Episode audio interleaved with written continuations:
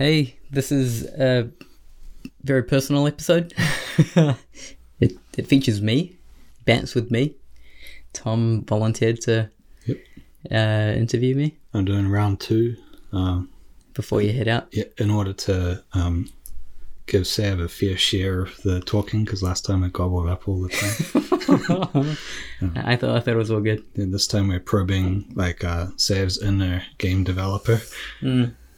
So uh, yeah, in this episode, you can hear me vaguely talk about the thing that I'm doing for two hours. Yeah, he's try, trying not to reveal anything, and I, I'm trying to just you know create create a a, a chance to examine the psyche of a person who's going out on a limb for their game making dream. Cheers, man.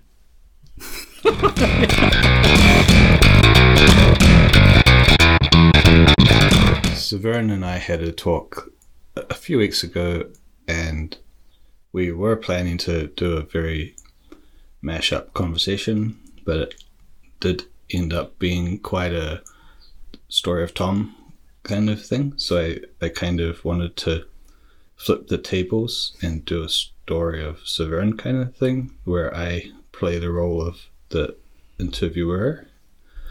So one difference between me and Severn is I'm a long time live alone single guy who has moved around a lot and had a bit of a wonky lifestyle, whereas Severn is married and has a house and long term job uh, in the same place, um, and so has maybe different outlooks than what I do.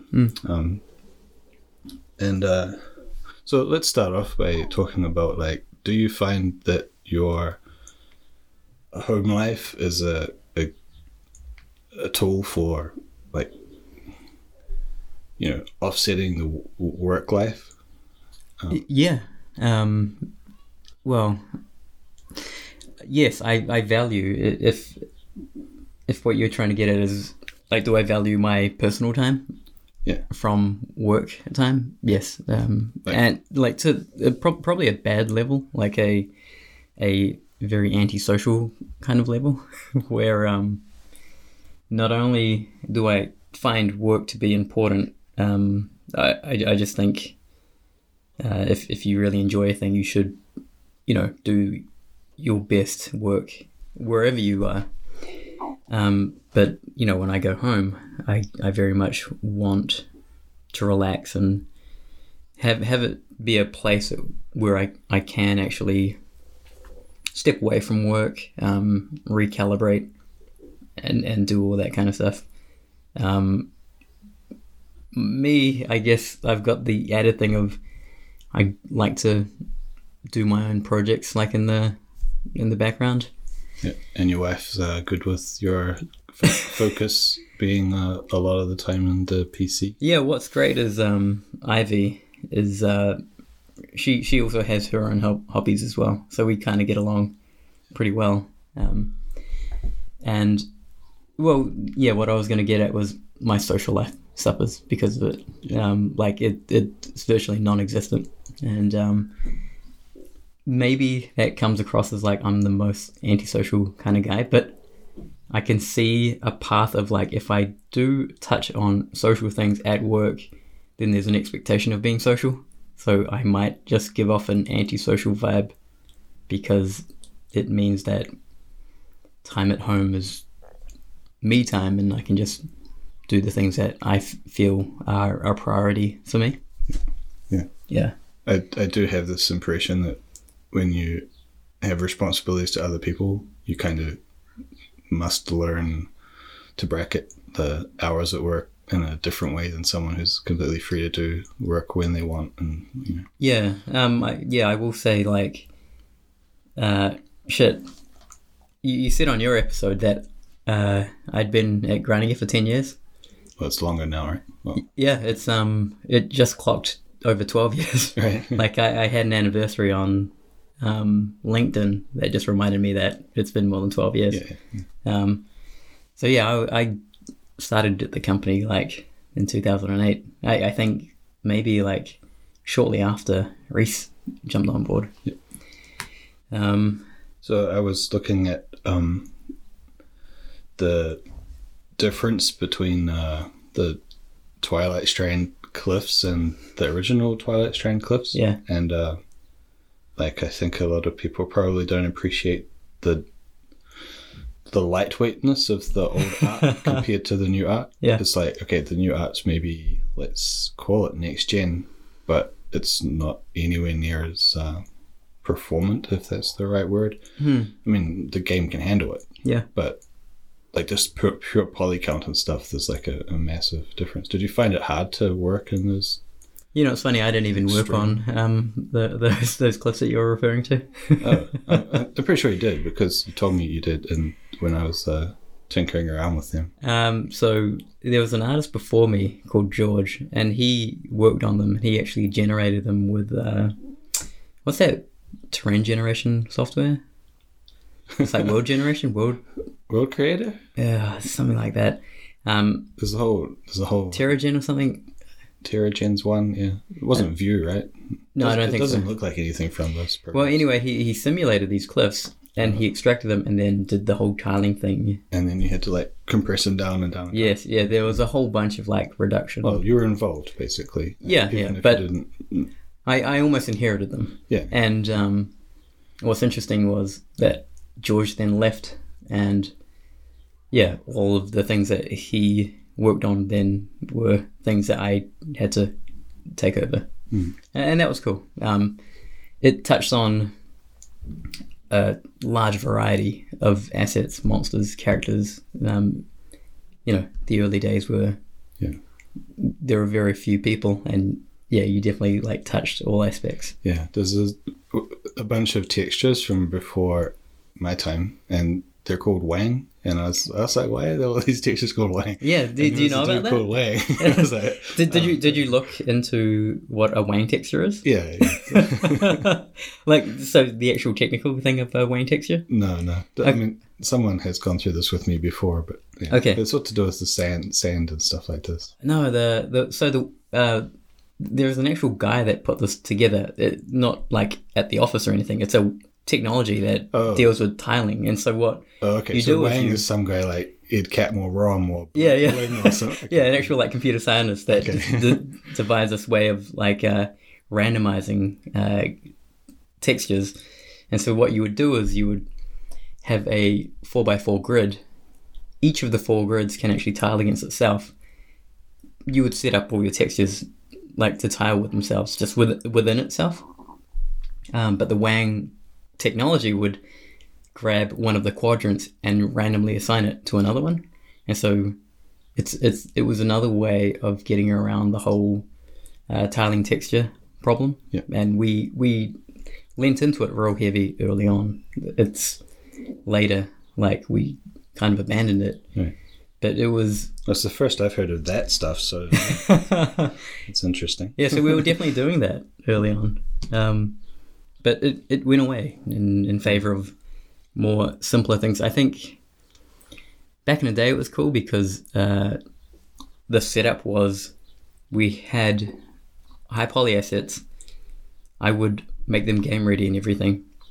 Eric would do the texturing, and then we'd, you know, we had a uh, an animator slash rigger that would then get it into game. Right. And uh, yeah, like between the three of us, we could we could get assets in. Did you feel at the very beginning of Path of Exile, from for you from your joining, um, that the scale of the game was going to be anything like what it is now? Like, did, I mean, that's always the, I, the goal, right? but did you feel like this is a special thing? You know, even now, I don't, I, I can't grasp the full scale of the game. Right. Um, I, I see it in terms of art that exists. Yeah. Um, like the, you know how high end, uh, play just high level players. There, there's just a whole bunch of content for those guys. Yeah. Uh, with maps and everything. I, I've never experienced it. I know it exists. Um, you you've probably got a better appreciation for this because you've crafted a lot of the I suppose my sense of the game's scale in the world is to do with um, feedback that you see on like all the comment forums and what. I mean, even outside of forums, right? Um, and the, when stuff starts getting memed, right, that that's an indication of how big something is. Yeah, yeah. The the thing of thing about Path of Exile was like it, it's a style of game that I wasn't really aware of. I, I knew of Diablo um, coming into the company, but it wasn't until I started working at um, Grinding Gear that I got the appreciation of the genre and uh, what the guys were doing. Yeah. So, uh, the reason I mentioned about the low poly cliffs and then the current ones, um, I mean, I guess shout out to Garth for doing this because that was a bit of a photo scan. Mm. You know, uh, we wanted to uh, try to capture New Zealand looking terrain. Yeah. Right. So he went out and did some capture stuff, which was kind of a nice thing to do. Mm. Um, and like you know, you you inherited those cliffs from whoever made them and worked on them, so you know you know what I mean, right? Um, and then and then maybe I inherited quite a bit of like polish up on the stuff Garth did, because not polish up so much as like try to eke out as much potential from reuse of it as possible, um, retexturing it with different looks and stuff, Yeah, br- br- banging different tiles into each other. yeah. So, um, but what do you think about going forwards? I mean, the current the current um, gen is like across the whole game industry seems to be like loot mega scans for as much as you can. Yeah. Um, but like, I don't see that as I think that is that seems to be kind of time bound. Um, What do you think is coming? Like, Uh, you, you're talking about photogrammetry. no, I mean, I mean, What what do I think's coming into for, for content creation for like an environment for for the kind of game Path of Exile is. For Path of Exile, hmm, uh, hmm, I, more of the same. I, I don't think the techniques are going to change any. I, I don't think photo like I did a talk about photogrammetry and like its limitations. Hmm. I'm not sold uh, on it for a lot of things. It's rocks, like it really excels at making rocks. Um, but outside of that, um, th- there's a huge amount of work. Uh, yeah, like the modern tools are the things that will carry the industry. Like designer is is cool. Um, there are some there are some cool new rendering things that are happening always. Um, but designer being like Substance au- automation based kind of workflow no, ro- rocks i mean uh, procedural um, texture generation. just texture so Yeah. Um, like, but asset creation, I think it, it's more of the same. Uh, it will require, depending on what you work on, just knowledge of that thing, and you know, uh, resolutions will increase. Like a lot, a lot of people say um, characters are looking real already in games. yeah, yeah. Um, my thing or the hope is just to have things uh, respond correctly. Like animation still sucks in a lot of games. yeah, yeah. Um, there, there's a level of uh, immersion that doesn't exist in video games. It's so surface level right now. Like all these other things that uh, that you expect from things don't exist in games. The visuals and like just having a nice screenshot seems to be what people are pursuing more and more with, with every right so they want their environment to look pretty in a screen grab but maybe if you sit and watch it playing out Yeah. as animated seeing it still feels kind of not very animated yeah a lot of things probably wouldn't respond like they would in the real world yeah like npcs that just stand there and yes yeah all that kind of really stuff weird looking idles yeah Um, yeah. Uh, some of those things are historical, like the, the NPC that just stands there idling in a weird way Mm. is a throwback kind of an idea that goes you think so almost 20 years or more. Yeah. Yeah, like the fact the fact that a, a, a, an NPC is a quest giver at all is kind of a it's a throwback to original old old games, right? So uh, I'm I'm always kind of like these things don't have to be that way, but then someone will just say, "Oh, this is the genre that we're in, and it has to be that way." I'm just like, "Oh, yeah they're doing it for this game Yeah. so i'm just going to keep doing it yeah." this way So, so the the thing about uh, you know um, cliffs and next gen cliffs and future cliffs, it's like, and you and you mentioned uh, you think it'll be kind of like more of the same for for a while Hmm. at least. Um, do you fear, or f- fear is a good word? Do you fear any um, unexpected ground shift that like something that'll come along that'll just like Yeah. Um, you know render the Severin, Severin unit to be like Um, on the shelf. Or I. I, I did kind of get a little of that um, a, a few months ago when Alex was talking about. Um, he was talking about a video game called Dreams and how Yeah. they don't use polygons in it's that game. It's not a video game so much as a as a, it's trying to be a video game. VR content creation. Oh, it's a everything creation. Like Yeah. it's I it's mean, yeah, you can you can make gameplay mechanics Yep. like objects that interact or respond to the user. audio. You can you can sculpt in it. You can it yeah. It's it's it's a pretty impressive piece of technology. Yeah. Um, uh, but I feel pretty safe where I am, like uh, and where 3D is because of what um, Alex told me. Um, so anyway, Dreams was using like a voxel Hmm. style renderer, no no polygons. This, this is industry like shifting. If if engines really got behind it, it means like all UVs, all everything we know about UVs and polygons go out the window. New standards come in, um, new creation techniques come in. The ev- everything changes. What puts me at ease is that the like the movie industry has gone further into using triangles and textures. Um, sculpting is still on triangles textures.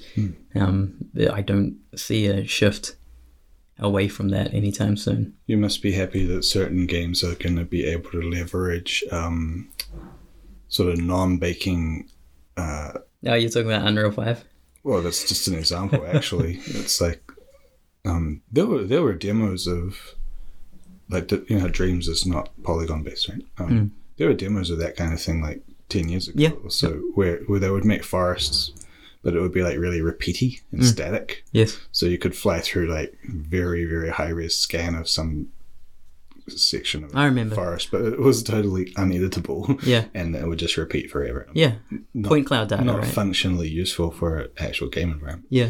Um, but I guess Dreams is kind of like the, ne- the next level of that. Yeah. Because you can now manipulate those things. Alex did say that the people that worked on it found it really hard and all that kind of stuff. Well, yeah, they ended up making it- tools around it. because it's new, right? So everything new has that kind of, um, you know, it's like running into a wall a little bit um, for most people when they come across new stuff. Which Yeah. is which is maybe that's kind of your expertise area within GGG. It's like, for, I mean, for the art tools and processes and and and like technical workflow stuff. Yeah, I definitely like to Um, think about this. That that is, I guess, where you sit. Um, uh, to clarify, um, uh, when when we change a methodology on like how materials will be purchased by the game, Severin's the guy that goes around and tells everybody this is how it's going to be, dudes, and make sure that we all pick up the better workflows. Um, So yeah, I mean that's uh, that's what we're talking about. um, s- s- so I don't know if the Unreal Five particular um, billions of polygons uh, tech is that applicable to like Path of Exile. Um, it's seems to be oriented towards games where there's not a lot of movement in the environment. Mm.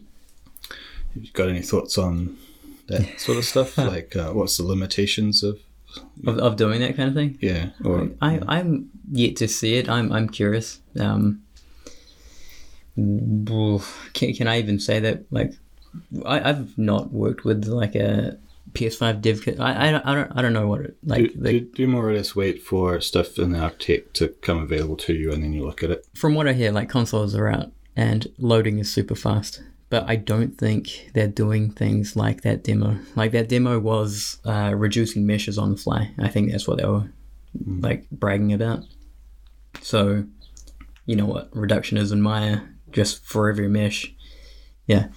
Um, so it was doing that kind of thing, but it isn't ideal for us to make assets like that for our game, and it's it it leans itself to like horrible workflows, and What, like, what, for example, what kind of horribleness? um, y- you've dragged in a very high poly mesh into Maya before, right? Mm-hmm. Like, what's the bottleneck there? The Maya viewport.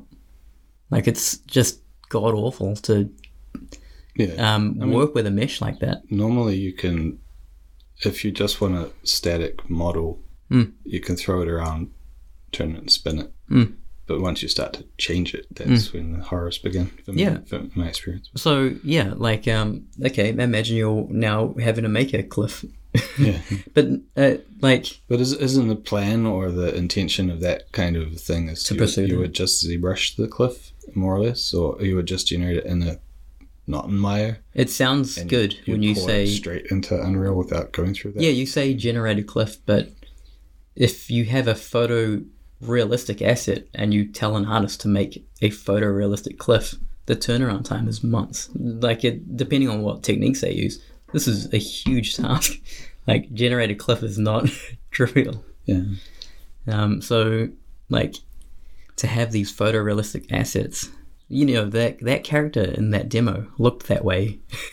Well, okay, they did they did explain that the character isn't anything special actually in terms of like it's not yeah, in the same category of uh, generation uh, of geometry as the, the Sure. backgrounds. yeah, Um, it was just a nice looking current gen model. yeah. Um, yeah. But yeah. but also like uh, So, uh, in terms of new tech, did you see the Cyberpunk um, ray tracing thing. demo of their? Um, it's like uh, it's called JALI. Hmm. Um, let's pause for a minute. Uh, Maybe you can look it up. Um, so Yeah, I, I've seen it. yeah, I wasn't entirely convinced by the video, but I see what they're trying to do. The, this is not new. No, no. Um, yeah. So you want to talk about that? So um, in Cyberpunk, they're touting this thing called JALI to as a as a way to kind of automate um, or make animators less less hell by um, p- processing from the audio and including localizations, which is a massive time saver. Um, a lot of the facial animation stuff like neck movement and, and, and What do you mean neck movement? you know when you talk your the muscles in your neck actually stretch quite a lot and as you tip your head around and all this motion capture stuff Yeah. like your neck muscles are not captured by motion capture so this tech is like ai calculating what the neck is doing during the conversation Mm. Which like if for, for one of my pet peeves for like years has been like when people make cutscenes they always have like these character armors and uh collars that or, or hair that cuts through the neck of Yeah. the and it's like the neck of the character uh, and it's kind of like it's really easy to do in a character where the armor is dynamically added to the character Mm. because you can't see it when you're an animator Mm. right because animators they work on like these lightweight versions of what actually gets rendered Yeah. so they maybe don't they don't just see that point of intersection or whatever Mm. but I'm always like, well, why did they check? you know, Yeah, because there the like a- a hundred Yeah, yeah. Is, is the. QA not able to find all these cases? And I've always been worried. Like, The scale is a a problem. so I think I think that's what the cyberpunk guys are conscious of. And, have you seen like an Uncharted game, a Naughty Dog game? Uh, a- a only Rock- from a afar because I don't play console Yeah. Okay. Yeah. They all the things that you mentioned exist in, Yeah, in those games. But obviously, the amount of dialogue is way less. Yeah, I, I think that's the kind of thing. Like, uh, there'll be. I'm I'm pretty sure there'll be like a, a five years or mm, you know maybe not even that long. Like, Mm. I don't like to use the term AI, but it's, it's more automation, right? Mm. Um, some algorithmic thing. When there'll be tools that come in, like the the way that baking is getting a bit of AI love right now. Um, I- I expect there'll be tools that make animators' life just way, way more productive, um, but still leverage their talent, obviously. But Yeah. um, so, so they just better get more done, and, and it'll, it'll, it'll be less hairy. And you also, like I mentioned about NPCs, just Yeah. sort of having their like weird rib cage and shoulder move, movement for their breathing, and even everybody nowadays goes, well, an idle character doesn't actually move like Mm. that, you know. So I think I think there'll be improvements there. I, I think I think that video is really misleading. Um, in that it it does sound cool what they're trying to make, and it's really cool to pursue that and the the lip syncing looked bad, right? Can we agree that? Yeah, I was actually kind of thrown by the video because like their examples didn't. I mean, okay, I, I guess like if you lay it up against another game, Mm. it probably is a significant benefit. But their demo was kind of like, well, I still see stuff that I'd want improved here. Yeah, it, it looks really bad, and again, just look at like a a Rockstar game because they have the same problems where they have huge amounts of characters, huge amounts of dialogue, and the same issues. Yeah, yeah. Um, and I noticed when I was playing the Larian um, game that Baldur's Gate 3 released, uh, Hmm. because it's beta and all that, um, they had a lot of um, actually actually unfinished stuff Hmm. that they um, shipped because of time, I guess. Yeah, And I noticed as they patched over a few weeks that a lot of it got significantly better. So right. uh, I think like you know animated animated time yields good results. Wait, But wait, because I'm, I'm going to push back. animators are often pushed to like to get this done right at the last minute kind of thing because they can they c- they're putting their content in after all the other Yeah. departments Yes. um so the yeah you, you'll often see stuff that's maybe like you like to use the term subpar um, because they're under the pressure like the VFX guys are probably the more so and then the audio guys are even more so At our studio, anyway. Yeah. bring I think it's that's kind of a global um, yeah. Well, yeah, they do exist. Like they, they need models and rigs in order to do their job, sure. But um, you know, when you have a game like Cyberpunk, there is a generic character rig, and do you know what I mean? Like they're not getting monsters or anything. They're characters. They're animated characters, and these rigs are um, like generic enough to use across all characters, probably. Um, there was some so- pretty, there was some pretty slick stuff in that um like for, the demo just now. to preview the game. Yeah, I was like, oh, So, I, like, nice I'm going to push back because, like, um, have you talked to Sam, the lead animator at Grinding Gear, about like mocap data and this kind of? I, I'd love to have him on, by the way. yeah, I should. Um, oh. I, I I don't think he'd be I keen tried, I tried to encourage um, Punit, who's the animator, to to come on. chat chat too, because he's he's got an unusual backstory, right? Like, because I think so. yeah. Any, anyways, keep going. Yeah. Um, so uh, Sam famously worked on L.A. Noire. Right, I haven't played that game.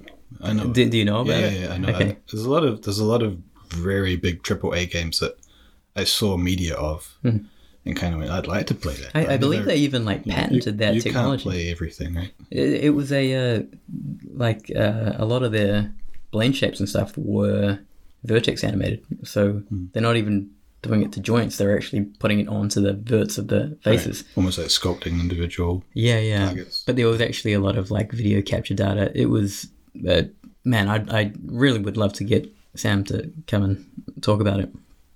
Um, the the point is on the old days. the point is, there are parallels between what we just saw here and photogrammetry. So, photogrammetry, I feel, is like a, a good uh, analogy because photogrammetry, it will generate assets.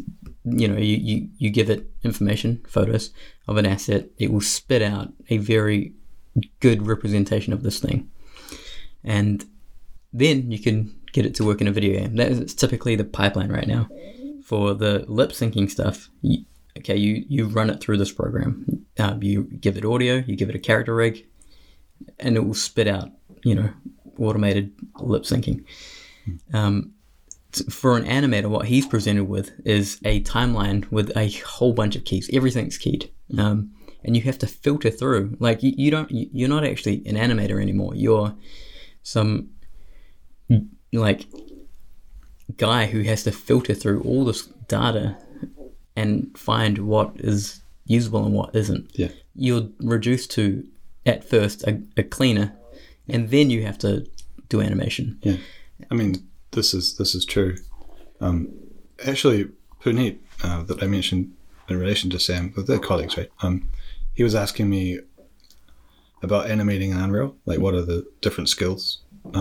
Because like, okay, you have keyframing animation, which you might think of like as your, uh, you know, Pixar sort of style, linear linear entertainment kind Yeah. of stuff, and then you have more. Um, on the fly animations where it maybe has to respond to the weapon that the Yeah. character is carrying, Dynamic so that it moves right. So, uh, in a face, you might have to f- the character might have to face towards a target, and that's not actually done by a human.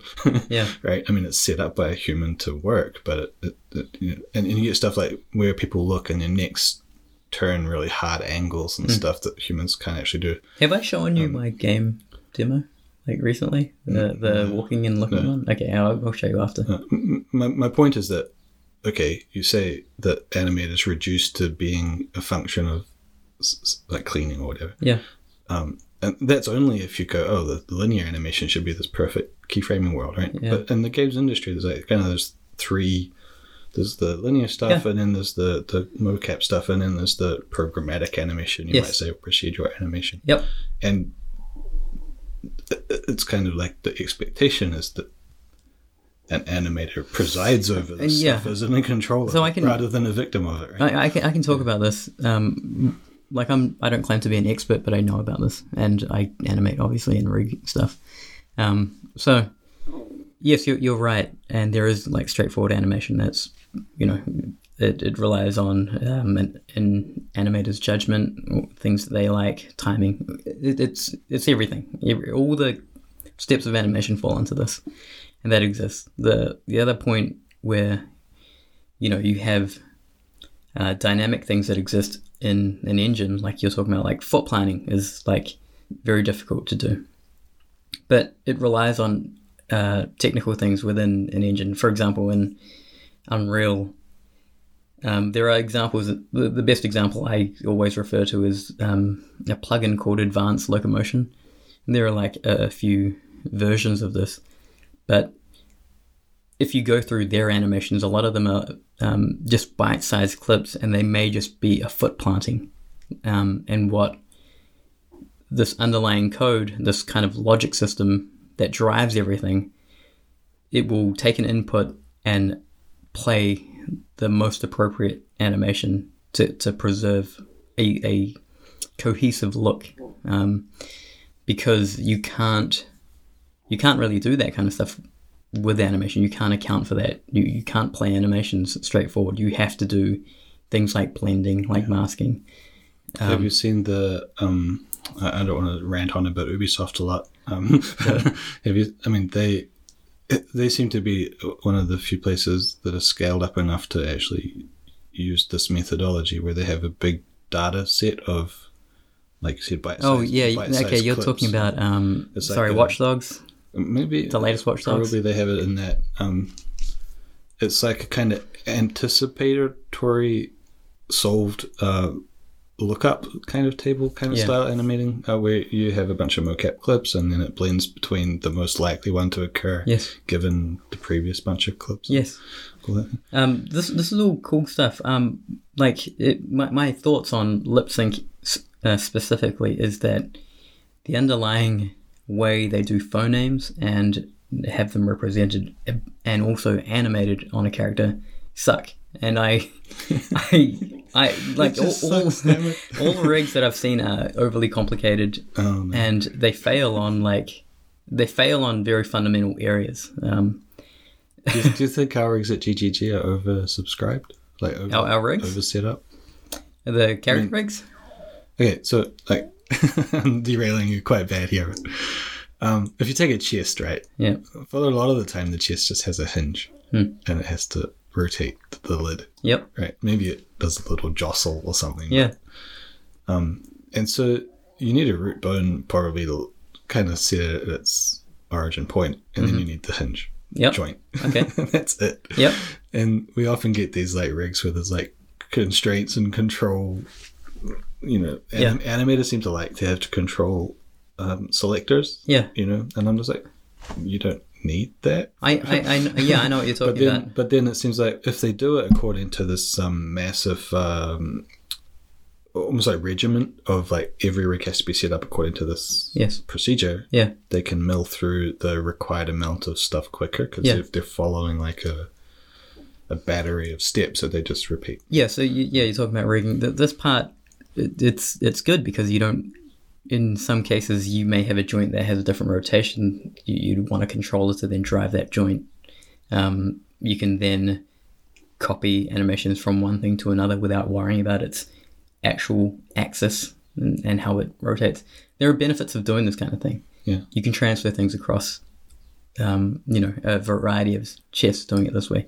Standards are good because they allow um, you to copy things from one thing to another, and there's a lot of reuse that way.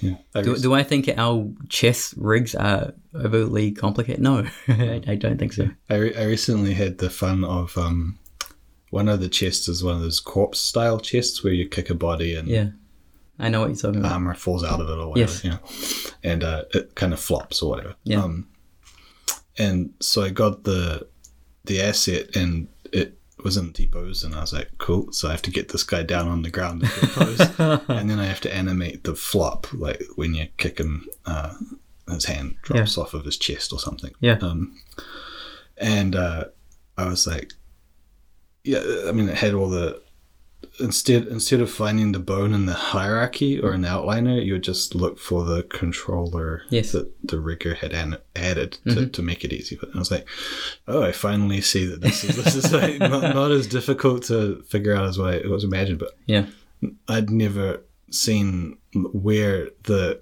The sel- selectors are Yes. kind of located within the outliner to find yeah, the animators would use to speed up the time. yeah. So whenever I was just like they have like auxiliary bones and all kinds of additional things that are just like They're necessary. why- I know that, I know but I was just like, how do you find your way around in here? So I think that like I didn't have any uh, animated in years. So Hmm. so for me, just like I was finally like, oh, I finally see like the, the clouds have parted, and I was like, oh, this is actually really easy. Yeah. and, and you know, so it's kind of one of the problems that when you don't do animation for a long time, um, it, you, I would need retraining to, to Yeah. and then it would be easier. I can tell you that um, most likely that chest that you were animating um, uses the the rig that we've defined for all the bipeds. John could Hmm. t- tell you about this, but It, it but you could also copy and paste poses, so you could have really got to yeah. simple poses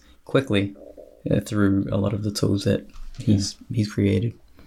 Um, yeah, it's necessary. Uh, Ma- making making an on the ground uh, dead guy pose is kind of a unique thing, right? So yeah, Yeah. Um, so anyway, I, I only made like a temp animation so it existed, and then I went off to the real animators to make it look, look nice. yeah. I, the, the, the really funny thing is like is the amount of back and forth there is. It seems like people have to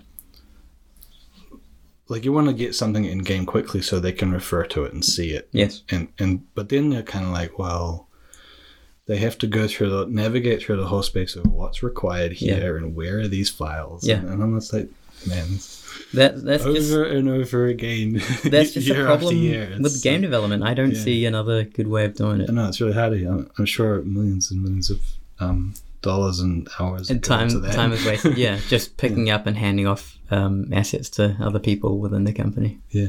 Yeah, this is why. I, um, Do you get stressed by this stuff? I mean, you're kind of somewhat in a sweet spot, and like you're not always on a deadline that's really tight, Mm. right?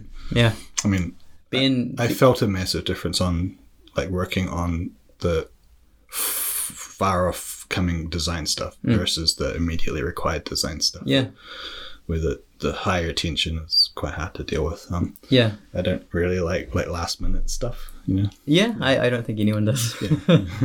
um, yeah, because if you break a build, Do you do it you, is very frantic. do you, do you suffer from that at all, or is it you're in a sweeter spot or something? I, I, hmm, maybe I've just been there for a long time and have gotten used to it. But yeah, like the the position I occupy is very early, and so there is a lot of planning that I am fortunate to have going into creation. We can actually devise a plan in most cases. Um, what's been happening recently, which is kind of sad, is like I'll make a test of an asset, thinking that it'll be replaced by actual art, but that thing will actually be the thing that we then use in the game, and uh, and I often am sad by that. I ma- I made quite a lot of stuff that was in that kind of. I, my understanding was like they were asking for a temporary one, and it ships, and I'm like, wait a minute, wait, bring it back, wait, Yeah, stop. yeah, Uh, yeah. We, we've definitely had a lot of this was- going on. It was never meant to not get touched up by somebody else. Yeah. Oftentimes doesn't permit that. S- stress is interesting. Um, I, I don't think I get to. I, I can say that my job at Grinding Gears is not very stressful. I, I think it probably would be for someone like Ivan. Someone, you know, He's remarkably poised. I mean, if he if he was under stress, he'd probably had you, you wouldn't even know, yeah. yeah. Um, yeah, Ivan being the, the lead VFX guy. Yeah. I noticed since he has a child now, he's much more of a regular employee than when I first joined. He was more like the work, Yeah, work yeah, he put in, like- night and Weekends and stuff too. yeah. I mean, he probably still does work from home now that that's the thing um, Hmm. more than it used to be. Yeah. Do you like working from home? Um, you know that second lockdown sucked. I, I I really didn't like that. The first one was kind of novel. I tried to enjoy that a little bit. Right. Um, do I like working from home? Well, what what sucked about it? The second time round, Well, uh, yeah, I, I it was more just like I didn't want to be here. Um, my job, I like to talk to a lot of developers in the company as well. It's it's kind of annoying having to message someone, ask them if they have time to talk, and then and then call them. Um, there is a lot of um, what would you say, like spontaneous kind of conversations that also happen just in the kitchen, which don't exist when you're at home on your computer. Yeah. Um, you have to kind of pursue that kind of stuff if you have anything to talk about. Uh, and, and yeah, just it's fine. yeah, I, I was. Um, we mentioned last time about changing jobs, and so I I'm going back into a lockdown. um, so it's like I have to work from home uh, for the foreseeable future uh, Wow. soon. Um, and, and I was asking the, the lead that I'll be under, um, you know, some of for info basically, and uh, I was kind of trying to figure out like how how left alone I'll be Yeah. because I don't really want to like when you know what you're doing and you're left alone it's fine right Hmm. but when you're when you're new somewhere you need a lot more inputs from other people yeah, of course. yeah so I'm kind of worried about that Yeah, um, but he was like ah it's fine we'll, we'll figure it out sort you out cool. so at least there's that kind of I mean that's comforting Man, it sounds like you could have stayed here. though. yeah, yeah, yeah. Jesus. you know, and, and, and not had to uh, stay in your house. You know, yeah you you could freely go to the shopping mall or something. You know, yeah and enjoy the weather. I'm more of a cold weather guy, so yeah, I'm cool with that. Um, uh, I've got other things that I wrote down. Um, Sorry, man. Str- yeah, stress doesn't really. Uh, it it might eat away at me. It's the time thing, I think. Isn't there this thing where people that don't exhibit stress they they pop? I, I haven't found that out yet. I'm, I'm someone that exhibits stress and pops. Yeah. Um, that might be true. I, I I haven't popped yet. So um, so you mentioned about tall poppies, but you didn't really explain what you were driving at. With tall poppies. Yeah. Yeah. This this is a conversation I. I don't know how I would ever lead into this particular one, but if you have an idea of what you meant. But, Uh, it's just a. I, I think the idea of tall poppy in New Zealand is really prevalent, and I think it's very harmful. what's an example? Um, it's with the. It's it's usually the idea is someone sticking their head out, and then the peers having to mow them down. Usually, um, what would ex- an example There be? was a writer who got an award for a book. yeah. Um, this here in Auckland. Um, I came across it because the writer lived near my house. Yeah. And I was like, ah, you live near my house. Yeah, And that's all I know. and then you proceeded to mow them down. it. No, no, no. I, I haven't read the book or anything, but it- Yeah. they got mowed down in the Wow. press. Yeah. And, and I was kind of like, wow, is this an example of that tall poppy stuff? Yeah. Um, but I think it was more like, okay, the person won an award for their book. Great. Mm. Um, and then they started to profess a bunch of political opinions. Mm. And everyone was like, uh, Oh, is that what happened? yeah. Yeah, okay. They were kind of like, Yeah. not quite so good. Um, but but, but that, that's more of that's misuse of like the platform, right? He kind of Yeah. just went off his rocket. Possibly, Poss- possibly. yeah. Well, ma- maybe that's warranted. My my my thing is more of like a People that become the poppy, if that's the way to say this, um, tend to get more platform, though, right? So Um, it it depends. Usually, there's some kind of like uh, achievement that happens, and then uh, I don't know. It uh, it might be simply jealousy or something from society that you know you can't let a guy enjoy the success that he she has, and you then have to make up. I don't know. I don't know what it is. I So is this a culture of New Zealand thing where um, just admiring people is you can't do that. is not allowed so for some reason, It feels that way. Uh, Yeah, I, I, I don't know if I explained Tall Poppy well, but the, it's it's a phenomena. Google it, and it's really that prevalent in New Zealand. I think people should um, really contemplate the difference between envy and jealousy. You want to go ahead and The jealousy is like you love something a lot, yeah, pride, and you want to keep it to yourself. yeah. Uh, whereas envy is like you don't have something and other people do, Oh right, okay. and you, therefore you're costing against. Yeah, I'm using the words incorrectly. There's that, but there's also the good thing to think about, like, are, are you protecting yourself? Mm. Like, are you spurning this tall poppy in order to protect yourself, or are you spurning the tall poppy out, out of envy? Yeah, You know, like, because you know you'll never obtain what they have. yeah. I think it's all of the above. Yeah, yeah. Um, I'm yeah, I'm sure it So differs from person does to person. why does this stuff um, Bother you? bother you? uh, yeah, sorry, bother me. It it bothers me because it doesn't have like. Can you imagine you have a group of friends, and uh, you try to pursue something, and you're ridiculed for pursuing a dream that you have, um, not because Ridicule? they, they'll just give you shit, um, because you're trying to do something that is outside of this norm. Hmm. and uh, instead of being encouraging, you actually get the opposite reaction. Um, I think the uh, the other side of Tall Poppy is there is this humbleness that exists in New Zealand, where even when you do congratulate a person, I think they will try to be very humble about it uh, in a lot of cases. Self-effacing. Yeah, um, th- these I, I think they go hand in hand, um, and it's very much like a very Kiwi type attitude. Yeah. But I just don't like that pursuing a thing and being hassled for. That is is a good uh, environment to. I'm not sure what case you're talking about there, but um, there's another uh, option to look at is like where you pursue something and no one even registers it. Mm. Like, like there's no feedback at all. Like that's in some sort of ways worse than getting a reaction of some kind. Right? but I Uh, don't. But I don't know what I think I think that would be very strange. Would after. Would your family, would your close friends, uh, if you said that?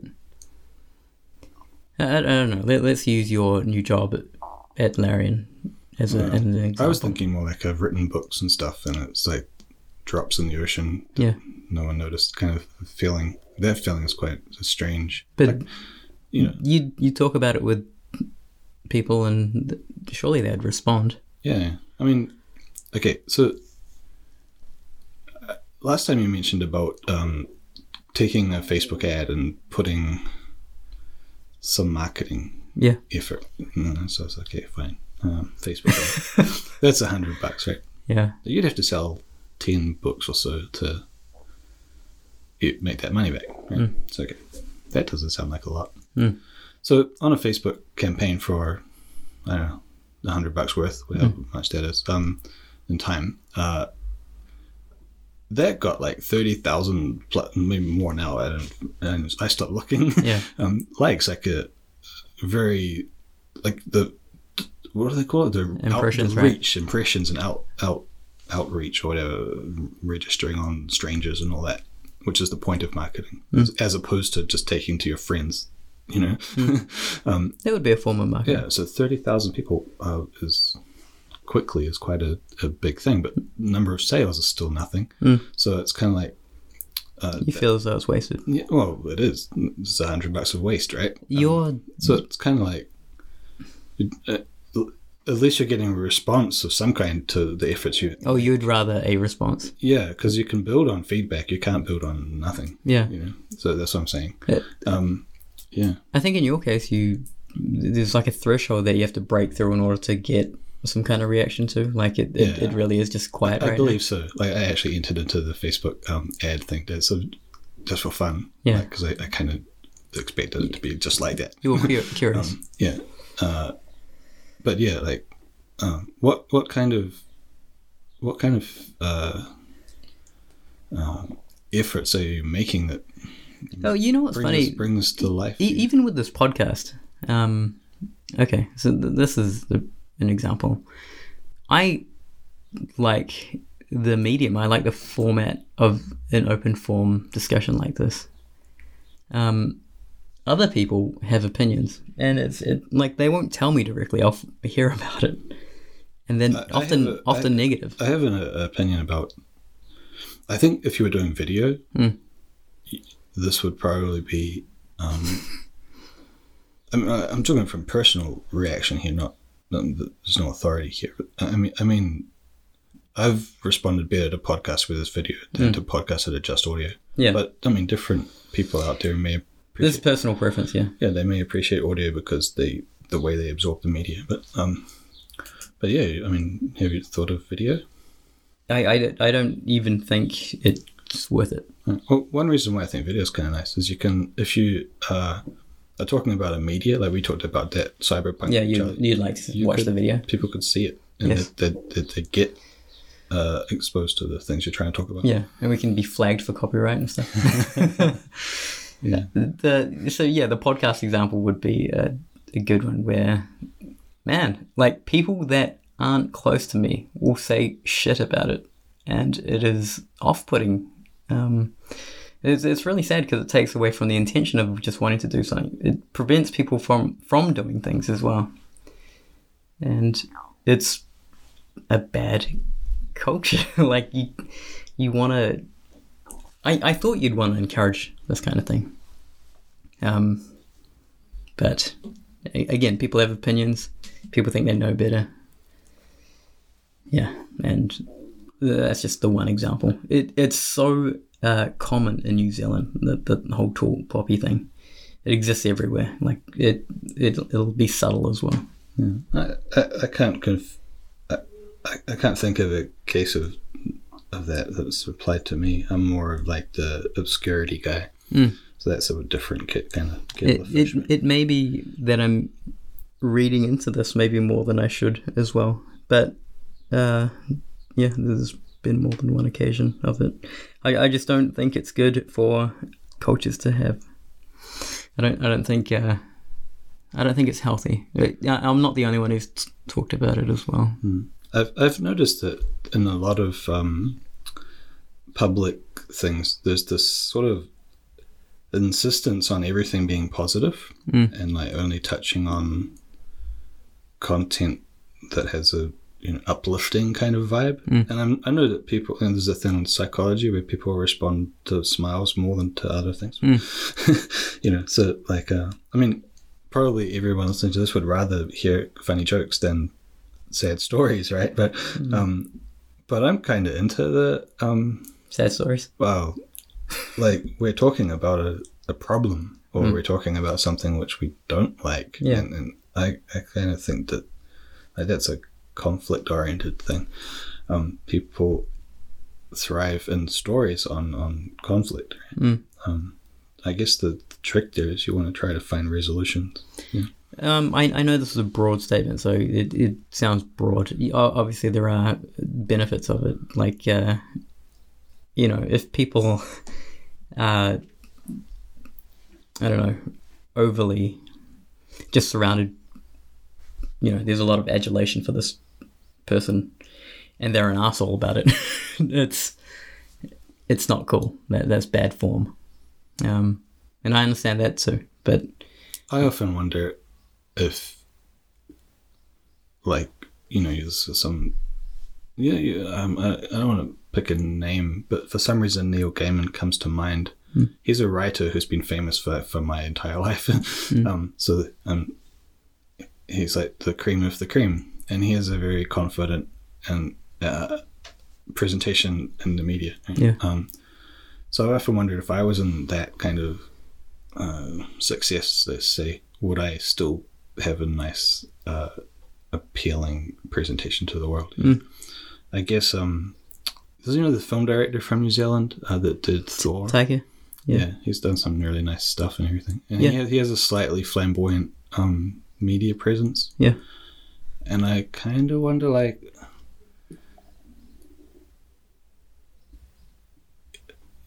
in terms of tall poppiness and stuff, I wonder how much cut down he gets given. Like, he seems to be riding this, uh, surfing this wave of success, right? Yeah.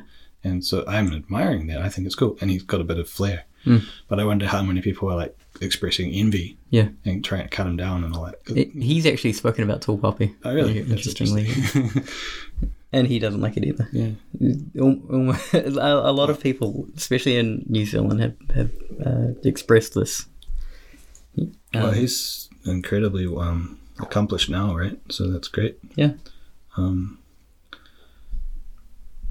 yeah, let, let me ask you do, about you a ever, thing. do you ever ascribe to subscribe or ascribe or aspire to like going and being like Sa- Severn the product in a way? Like, you know what I mean? Like, I don't know. after I mean after a while, like a film director is really kind of in a ways it's a project manager for 500 people or more, but um, like. But Taika uh, Waititi, Mm. uh, he's known for himself now, right? Like, do you ever think um, maybe it would be good to be known for, for being Severn? I, uh, um, m- maybe. I, I don't aspire to this. I don't. I don't think uh, right now I'm pursuing anything like that. No, I do these podcasts. so what's your motivation for doing game projects and stuff then? Like, I mean, I know you have a personal project going on now. Uh, I don't know a lot about, but anything about. Um, What's the reason for doing it? yeah, what what um, what's pushing you along? it? It's an idea that I'd like to see through. That I'd like to see expressed. That represents me. It, I, I guess it is quite personal. This project, and uh, yeah, I think I'd like to produce it because I don't think anyone else will be producing anything like this anytime soon. I, I think there's a, an opportunity here that I'd like to grab. What percent done is the is the reveal of it? You know what I mean? Like to the point where you're ready to show it. That that is a great question. I don't know. Um, it, it depends on what state you'd like to see it in. What what I'd feel com- comfortable with with showing. Mhm. Um, I, I've always like wanted to just make this vertical slice and release that and see how that goes. Um, really, just to see if there's an audience for it. If if anyone thinks it's interesting, uh, because yeah, I, th- I, I think it's interesting. I don't think there's too much in terms of like I'd be a Taika type character from it. I'd just like to create and tell the story. Is it something you, you would go, this is done by me completely, or is this more like I'm trying to make something that I can then scale up to involve other people on, you know, in the interests of making a bigger product? Mm, yeah, the latter for sure. Um, yeah, it's definitely something I'd like to work with other people on. Do you pursue, um, oh, let's say, do you gather sources of production funding or production contacts and stuff like that? Yeah, like that. That seems to be the thing that I'm uh, looking at at present. Yeah. Yeah, see how that goes. That that will speed up development, which is uh, always good. Do you feel envy of the tall poppiness of Tencent, for example? Um, oh, that they can just throw money around. yeah, that, I was I was kind of surprised they invested in RocketWerkz. Um, I mean, this is reflecting back to when they were just in Dunedin with a few people. Yeah, yeah. And so I was like, well, where did that come from? That's, Yeah. You know, so he's obviously got some ability to. D- Dean's quite a character. He he would be. I, I haven't met him, but I've seen enough around because people. You've seen his Instagram? that we know. Um, yeah, uh, and uh, I mean, so the Vikings they have this idea of a glamour. Like this is from the Beowulf movie, Hmm. the 3D one. I remember. Um, that. yeah. um, the glamour is like some ability to charm people, kind of thing. Um, and well, okay, People would call it charisma. Yeah. yeah, charisma and all that. But there's also the going out there and entrepreneurial grit to just push your idea Yes. consistently enough into enough people's faces Yeah. that it starts to bec- like, become aware of it or it's finally the right note on the keyboard. Mm. Um, I guess I can say that for me, I could write quite several books before I bother to go out and try to Right. push them in the world. Right? Uh, You know I mean? So, Yeah. So, I mean, is there a risk with your project? Is like if you if it's too personal, then you might never get it out to the right people. I see. You know. So, are you, are you yeah, I, I found time for that? I, I found that um, I don't seem to have that ability like like other people, which sucks. Do you, And do you think if I just put in some time to it, like if six months of going around and talk, talking to strangers and people, I'm not strangers, but you know, randos. But I, I mean, strike up conversations with people on the street. you know, look for the look for the capital. Let's say, um, go doing that. We'll, we'll see. It's, it's early days. I think I'm looking towards doing that right now. Yeah. Um, yeah, I, we'll I often come across things like there's this group called Sequoia, which Hmm. that they are a VC company, but um, like I mean, this is humorous for me because it's like they're super high level, right? Hmm.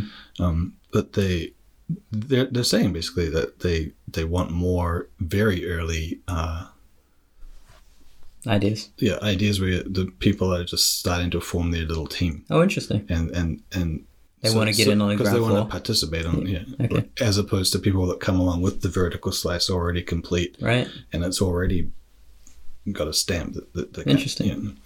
yeah. Um, so so they're, they're kind of going, yeah, we want to hear from the very early guys. Yeah. I mean, Uh, probably. I mean, the the caveat on all of that kind of stuff is like, they take a lot of your company. well, they, yeah, they should probably own all of it. but also, you have to prove that you have a track record that is. But you, but you do. You have credentials that are like strong now, right? Mm. So yeah, We'll, we'll, we'll see. Um, yeah, like the the next year is going to be really interesting because I'm, I I think I'm going down that direction, um, and I and I want to pursue it, and uh, yeah, it's exciting. It's it's different, and it's mine, so we can we can you know see how that pans out. Yeah. it's different too. Like I just looking at the industry and uh, areas that are underlooked. I, I think is in- interesting. I did, by the way. Um, very few people know this about me, but I did start a company like right out of high school and try to pursue like game development. Yeah. Um, oh yeah, cool. uh, so, you, do you know about serious games and Yes. what they are? Yeah, yeah, yeah. I actually thought I invented that. and um, th- there was a so I was working for a company, stumbled on it, and was like, actually, this this this would be a really cool training tool for this company to have. And um, I met with VCs. I had a company. I thought these were the things like the steps that you take in order to um, to start a company and, and grow it into an actual business. Um, I there were many red flags. Like I was just not in a good state. Um, Because Like, your personally? youth, your youth and all that. yeah, like I was into baggy clothes and stuff like that. I'm pretty sure. I'm pretty sure now with what you can show for your last twelve years. Um, that, I mean, for an entertainment project, that uh, you know, you probably get a lot more years than when you were like whip a whippersnapper. yeah, yeah, maybe. I, I like to think I've grown a lot since then. Yeah. Um. So we'll we'll see. the hilarious thing is, it's like okay, um, have you heard? Have you seen the Bill Burr animation film? Um, Uh, not film. It's a TV show. It's the Netflix F is for family. yes. and it's kind of great storytelling. Kind of slightly, I would say, low grade animation quality, but I mean, it's got that very lively um, performance, but it has It's like South Park, yeah, yeah. but, but Yeah, uh, more nicer. You know, South Park. Family Guy. It's kind of in that category of quality of, of animating, but maybe graphically a little less. But Mm. but the storytelling is excellent, and obviously the voice acting from him is great. Mm. Um, and th- that's kind of like his personal pet project, Mm. right? So okay, tall poppy thing. It's success or what envious, right? Yeah. but I'm like, this is great. I, I just want this to be more seasons. I, Yeah. I kind of drank it all in one go. I was like, this, but so so the reason I bring that up is because it's kind of this um, it's like I mean I don't know how expensive it cost to make that, but um, it's kind of like a as cheaply made as possible to get the story out that he wanted to tell, yes. right? Because probably he's putting a lot of his own stuff into it, right? and then. uh, If you look on ArtStation at all the amazing art, Yeah. like there's all there's also artists that want to pump up something f- to sort of sell into the world, right? Yeah. Like there's a guys who are real capable artists Hmm. Who could do that same Bill Burr uh, story on a scale if they if they had interest from other people, or funding from other people. Mhm. Um, you know, there's a massive quality difference between Yeah. um, what actually gets made and put out into the into TV or whatever, um, as opposed to all the latent Mm. skilled people that are just going, "Hey, man, what about me?" Yeah, yeah. And I feel it's like it's kind of, uh, you know, I, I had the lens on myself for a bit there, but uh, for for what I can do. But uh, I started looking at like there's all these more experienced and more capable, amazing artists who are just, um, like ArtStation is saturated. Yes. You know what I mean? Yeah. Um, and only some of those people ever actually get that exposed yes. uh, success. So it's kind of like, you know, you're taking a massive gamble. Um, Bill Burr also is like just a very successful comedian. yeah, when he was Yeah, and he's- and once he's- you have some success, it's easier to have some more, Yeah, for sure. right? Uh, yeah, Um, like I can't speak to the artist because ArtStation is this dumpster of like awesome artwork from every like corner of the globe. yeah, yeah. Um, and there are a lot of people that are, you know, just want to show off their things. They want to land jo- jobs. They want to share ideas in that format. It's it's it's all those things, and I'm sure a lot of people are looking for like notoriety and things like that in it. Um, shit, if you saw my art station, you'd see that I'm putting out things that I find interesting. Like I haven't seen your art station. a lot of people would be like, "Oh, this looks like dog shit," um, but I like it because you know it, it's important to try to solve the problem of getting a character's lip sync animation onto another character and preserve a lot of the work that you put into that original one. Um, these are things that I'm interested in. Is, is, Is this would- the, is this related to the Nick Colan, like that sort of mobile game looking character thing? yeah. right, I think I know what you're talking about. Yeah, so that that lip sync thing is something I'm kind of proud of, and uh, this is actually one of the steps I had to take in order to pursue the game I'm working on. Yeah. So to solve that problem is cool, and this is why I can speak about lip syncing as well, because and and rigging because I studied them because I wanted to work on my own rig and something that uh, is superior. I feel um, not not only with how it looks, but h- how it's used. Th- These are important things to me. Um, Pierrick is a friend of ours, and he um, explained to me one day about um, uh, the masculine property of overpromising Okay. as being an underrated way to um, like promote, Hold, hold yourself up. promote for work, basically. Right. Um, and a lot of a lot of people, um, um, this is his claim, and I, I kind of see where he's coming from. Like uh, you say, you convince someone you can do something without actually being able to demonstrate that you can. You know? And I'm like, for my character, that's like a hard, I hard thing to do. But uh, I can kind of see a lot of I think there's a lot of like you know. When did you realize that, by the way? Um. Well, About yourself, you must have tried. I, I started wondering like how come it's a manager who sells or, or gains a contract for a job, right? Mm. Not not an artist or whoever. Yeah. Like, you know, they they, they kind of uh, pigeonhole people into certain personality types or whatever. Yeah. They're, they're generally true, but they're not completely true. yes. Um, but there's always this thing where an, an artist is like way too sensitive to be like a entrepreneur Yeah. in the mark in the sense that a marketer would be, Mhm. whereas the marketer actually can't produce anything. Yeah.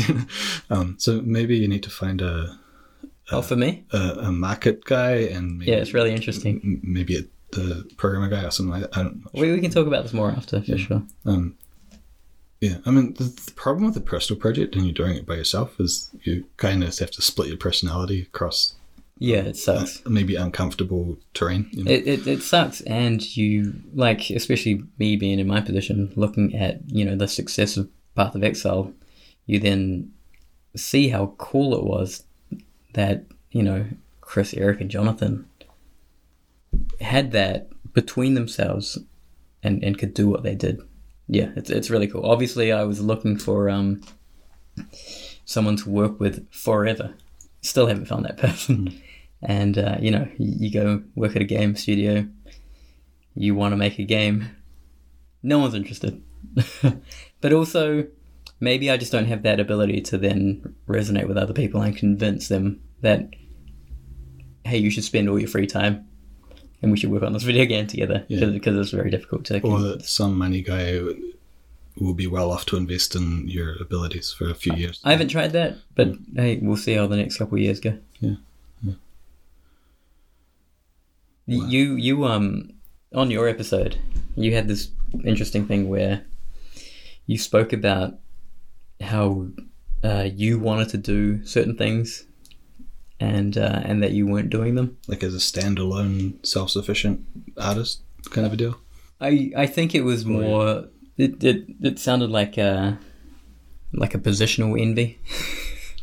Does this kind of ring a bell? Um, ringing bells. Uh, I okay, so I'm I'm just gonna launch into what I have about it, yeah. which is I I feel like you kind of need to work yourself into these positions, and uh, and and earn them, and prove to yourself that well not not not only to yourself but to other people that you're capable of doing this You mean the position that you mean you and you're talking about me, or you're talking about you and people? oh Um, I, I feel this is uh, like for, for everyone. I, I think I think people need to be tested and um, actually try to do the thing and prove themselves to. I mean, particularly in the eyes of other people, there should be some authenticity that you can demonstrate. Yeah. Right. Yes. That's a, that's contrary to the Pierrick's thing. That's what you just try to sell. you just try to sell it as if it was real, and then you make it real. I'm like, that's that's like ballsy, right? um, it, it requires more time, I think. yeah. But it, you you have solid, like a, a a solid base in order to uh, convince other people that you're capable of this. Yeah. Which is good, I think. Um, it, it, it inspires others. It, it does all that good stuff. I think it depends what scale you're trying to, let's say, develop to or grow to. Like if you're trying to do something that allows you to hire five people as opposed to 50 people, Yeah. or to get funding to hire a studio or 500 people, Yeah. There's different categories of authenticity you have to demonstrate, right? It's it's different. so- Um, scope is important in these things. Doesn't need to be 500 people. I was always impressed by um, Ang, Ang Lee, right? The director of Crouching Tiger, Hidden Dragon. Mm. Apparently, I mean, this is just a story I heard. Um, he, he was a house husband until he was about 35 years old. Wow. And he was just like, honey, I'm going to direct films Yeah, now. yeah. I, I've been thinking about I'm it. like, yeah. I'm like, is that a real story? Because that just seems like totally like a, you know, when someone is famous, they, they kind of get a bunch of stories around them. Yeah, But yeah, but that's that's such a and cool and, story. and then he says the most fanciful one. yeah, Yeah. I know that David Fincher was a like he- started directing at 35 Mm. and but but he was doing ads and stuff Right. sort of ridley scott style ridley scott was also doing ads before he was directing Yeah. um well okay ridley scott was like a, f- a amateur film director Right. and then commercial and then and then films but Yeah. but yeah david fincher also started pretty late as a you know top guy Yeah. um, but yeah, I mean, I don't, I think you've got it like, I mean, everyone has potential and that sort of physical discharge kind of um, way, but you've got like twelve years of t- top game artist kind of potential waiting to, Yeah. to leverage. So Yeah, it's interesting. I, I I wonder. It's so yeah. You'd you'd think that when it came to asset creation here for my own game, that I'd have a, a solution, right? Well, are you pushing for like being the artist, or are you pushing for being the director? Because it sounds like you're pushing to be All the things. director, or the, It- you know, It's all things right now the because The person that contains or holds the vision for the, the project. Or, you know. yeah, the the vision's always been there. It's now execution time, so it requires developers, and so I will wear that hat because I'm very stingy about giving, paying other people for lower quality things. Hmm. But yeah, that, that all, all this is factoring into it. All the experience uh, that I, that I've gained is going into it as well. I find it interesting to do like uh, I know Eric- I know uh, Eric's the art director, at, uh, creative director at um, our studio or GG. Um, so he's got a pet project that he, he like hires people to do art for on the site, and it seems really, you know, it's something that he's taking his time over. You know. Yeah, Um, but he's got lots of money. In my, in, my, in my case, I've got no Which money. helps. So me me paying people to do stuff is like an extremely dangerous and risky proposition. And and like okay, if he pays for a picture and it doesn't work out, Yeah. he's not gonna cry. yeah, yeah, Whereas if I pay for a picture, it doesn't work out. I'm like, that was a, yeah. You could have brought a cell phone. Yeah. that was a massive mistake or whatever. Um, so I'm, I'm going through the time period of like I have hired hired I hired the audio guy for my book, Mm. and uh, I think he did a good job overall. Like like I said last time, I, I think we still need to fix a couple of things, yeah, but like I, he's he did a good job, and the value was good, and, and I want to work with him more. you Yeah. know? Uh, it's just things are way too busy right now. right? yeah. um, uh, I had uh, we mentioned Sean Brown last time as well. Okay. uh, very uh, small world we live in. I hired Sean to do the cover for the book, Mm. and he did a really nice job. Yeah. Uh, it was a little expensive, I guess, but uh, you know, you're supposed to pay artists well, right? Mm. Um, I mean, it wasn't expensive, and like, I mean, I talked to a few people about this, and and someone mentioned that yeah, but the actual rates of an artist would be like higher than that, Hmm. and I was like, yeah, but I didn't have more money than that, all, all those kind of things, and uh, so you know, it's kind of like I guess I, I I I got what I wanted, he got what he wanted, we're all Cool. happy and everything. Um, but it was an interesting process to art direct. Yeah. He, he was already gone to another city. Um, so we did it by remotely. Yeah, email. Yeah. Uh, and that was interesting too, because Mm. it's like we had, we just had to talk about the problems. Uh, Yes. the- the- the- Was there much iteration for the cover? yeah. Yeah. We did, we did it in milestones or, or, or levels of completeness and reviews. Yes. Yeah, and uh, I knew he would be. You know how when, like, if you've got money and you offer something, everyone's like, "Yeah, I can do that," because they want the money. Yeah.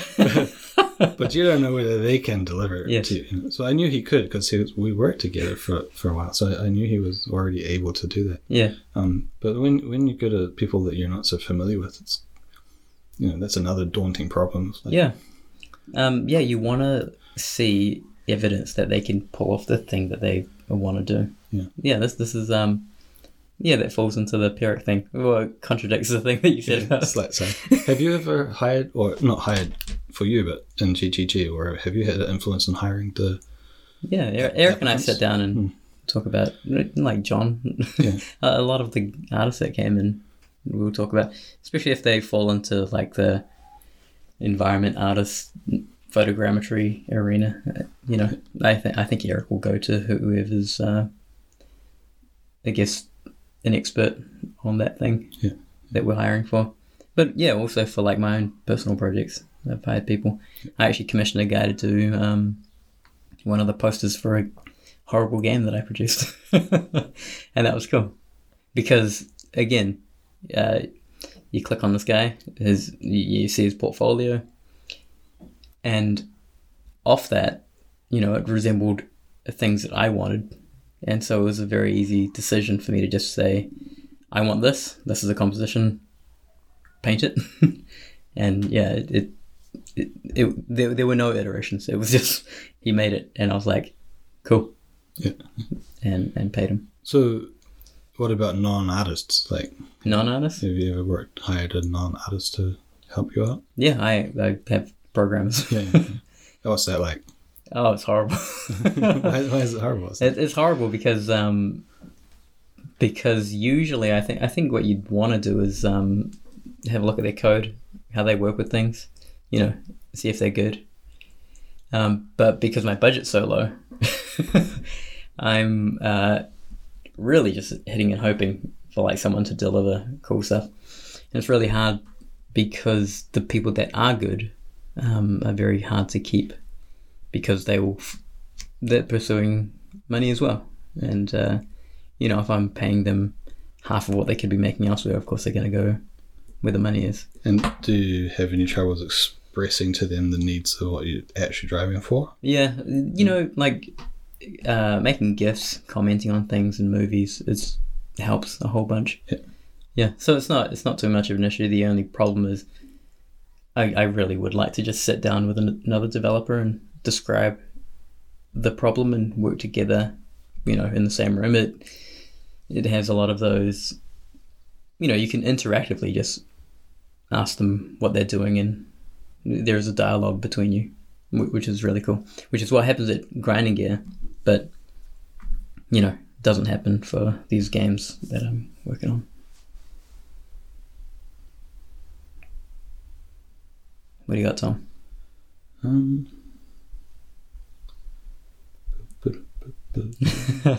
I'll probably cut this out.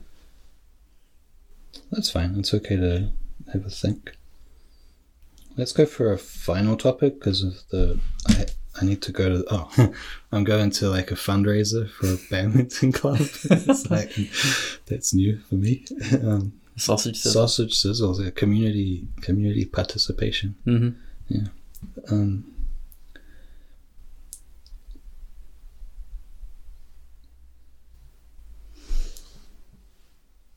I guess I want to ask about the thing we- mentioned about hiring people. You know, Mm. what do you think that now people need to actually know in order to, like, I mean, often in articles about CG, the, the expert gets asked, "What should a new person know?" Yeah. And I'm like, yeah, yeah, fine, fine. But what what do you think is necessary to know for like I don't know, uh, put putting together your uh, like persuading people that you're capable. Mm. You know, like, let's say you are capable. What what what are the steps you should you go through to? I don't, I don't, I don't know, Tom. Like, I, I, don't, I don't have a, I don't have a good answer here. Uh, I, I don't, I don't have a good answer here because I, I, I haven't really had to do that. yeah. Oh yeah, that's kind of a.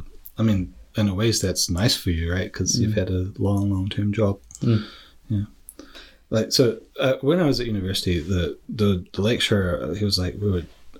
He he was a real special guy that was niche into sci-fi, so I enjoyed talking to him. Um, and uh, he was kind of like, you know, as a writer, you should get used to rejection, and Mm. you know, it's just like he was preparing you for the, yeah, for the world. He, was- I mean, he was flatly stated it's going to happen, and Yeah.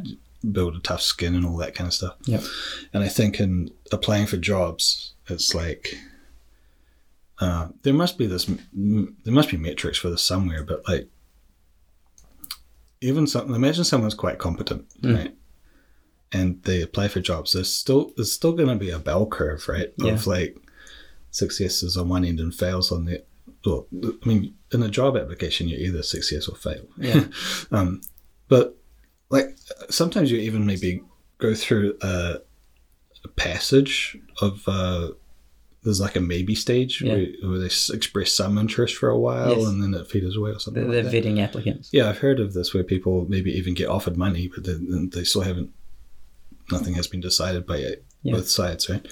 Um, so, I mean, in terms of getting used to rejection or whatever, uh, I, I mean, given you've had this nice uh, set, set, settled position for a while, maybe it's not the best question, but um, it's like, how, how do you, do you worry about that kind of? Um, Having to sell myself. ha- having to present yourself and demonstrate your abilities of Yeah, a little bit. Yeah. I do, especially uh, yeah, like if acquiring funding is a thing that I'm looking at. How's the best way I go about doing that? And uh, you know, if you look at the things I've worked on, a lot of them are through the veil of grinding gear.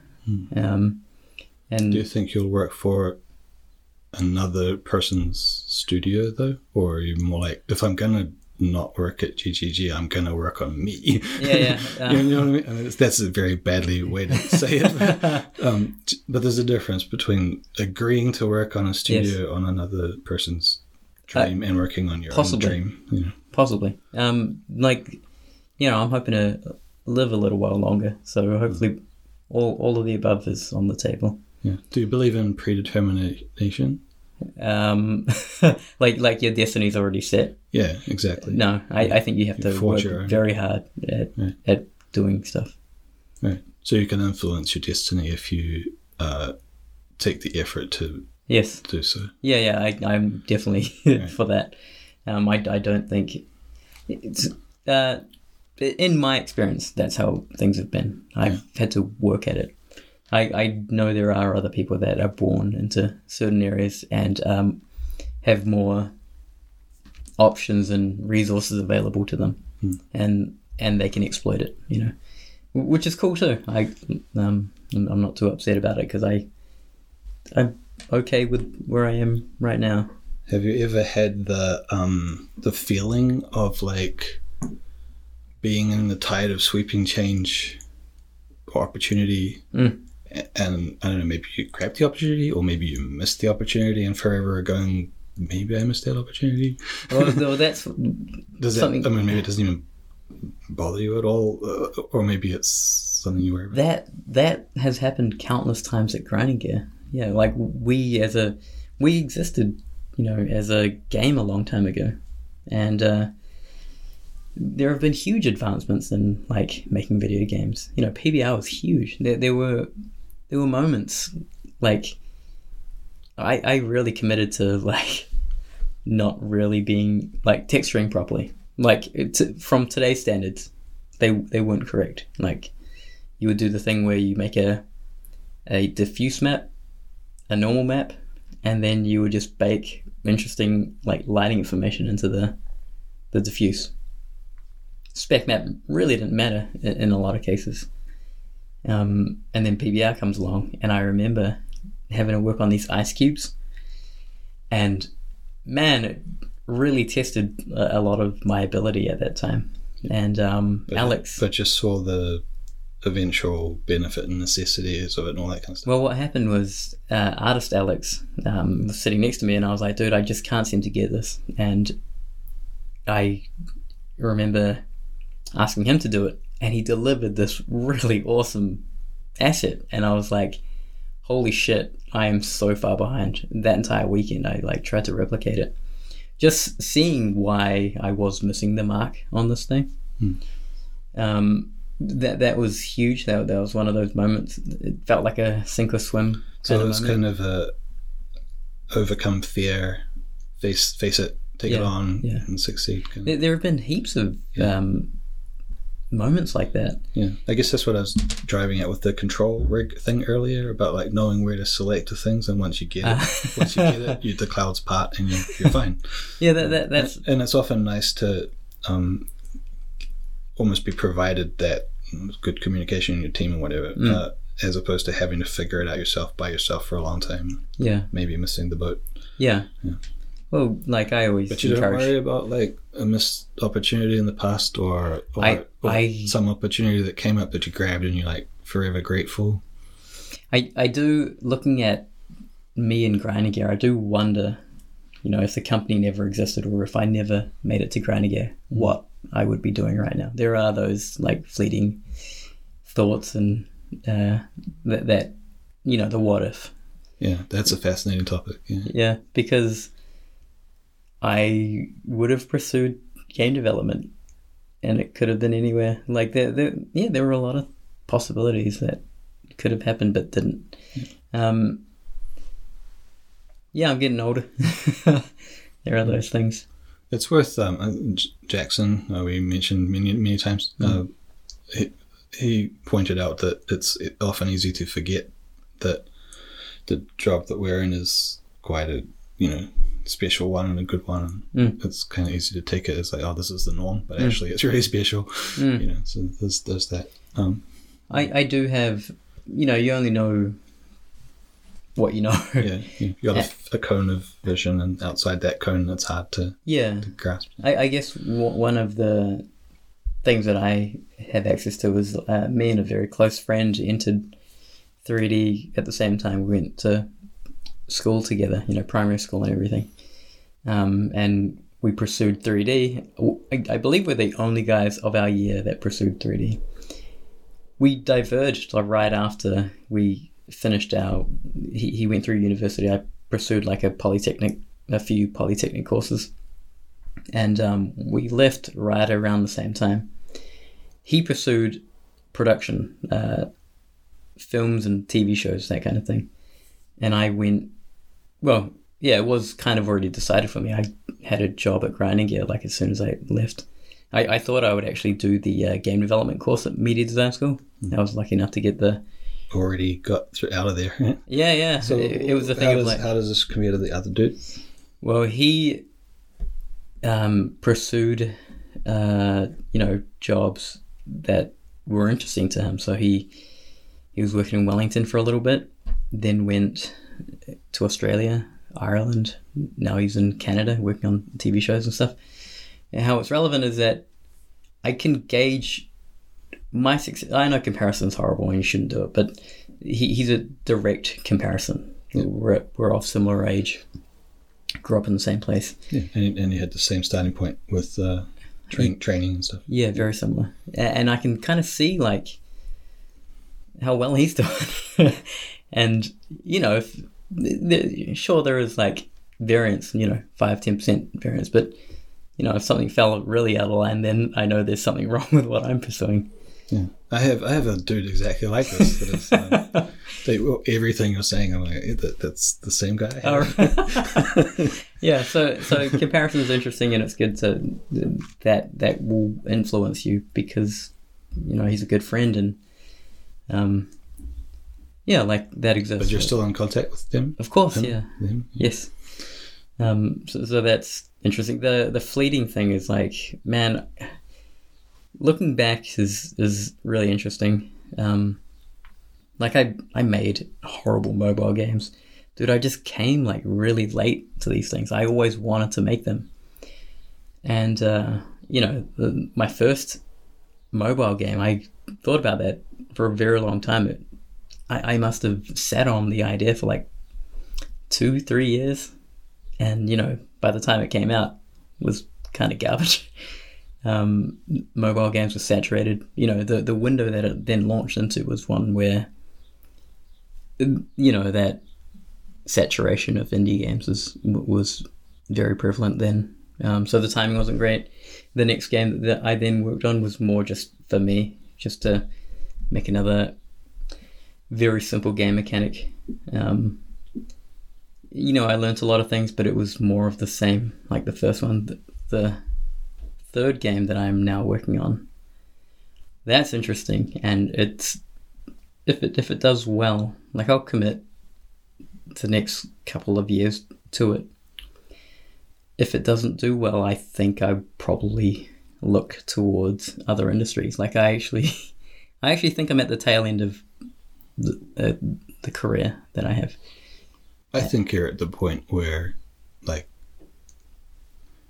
developing your own content is is both uh, a way forward Mm. and you have the resources to do so. Mm. So it sounds like a good thing to do. I don't want to put words in your mouth though. Um, so if you were uh, to if you were to start over, knowing what you know now and Mm. and all that, uh, Dude, the landscape was completely different, Yeah, man. Um, like, you know, a lot of things have happened in the last in, in the last twelve years. let's Um, say let's say if you were to start over and not do games, like is there, is there anything and not do games. Was there anything that you'd feel like capable for? Yeah, I, I like- often wonder like, Yeah, a lot of- what, what am I capable for, and and the rest of capable of, I mean, in the rest of the world. Yeah. Um, this is the what if thing. yeah. But yeah, I always thought like being an engineer would be cool. What's an engineer? An engineer, like a hardware engineer, like someone who works on circuitry or something like this. Yeah, that's interesting. Um, something that would complement my my family's tool set. Right, right. Um, th- th- they kind of are engineers as well, um, but more along those lines, I guess, is is the thing. Like, yeah, my older brothers kind of pursued a uh, a career in industrial and transport design, and they have qualifications and are doing really cool things now.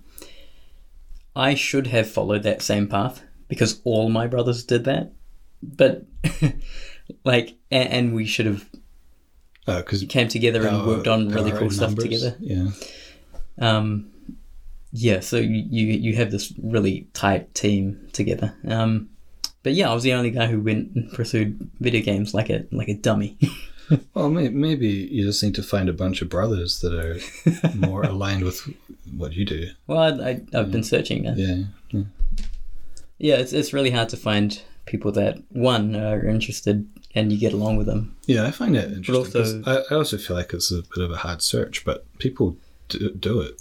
You know, like Mm. if you if you listen to the guys that um, the story of the Quixel uh, development, Mm. um, they were very much a bootstrapping bunch of friends, Right.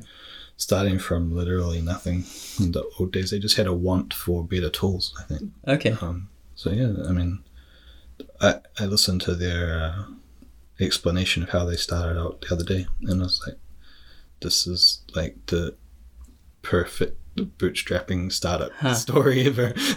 Because the, the the guy behind Quixel, the main guy, he's, he's quite a young dude, right? yeah, yeah. And they're all kind of young. Uh, that's my impression. Yeah, I, I don't know too much about that, but um, but it is a classical startup model. Yeah. what they described. Yeah. Yeah, maybe, maybe maybe I'm just not like a good person to get along with. Maybe I just have horrible um, social skills.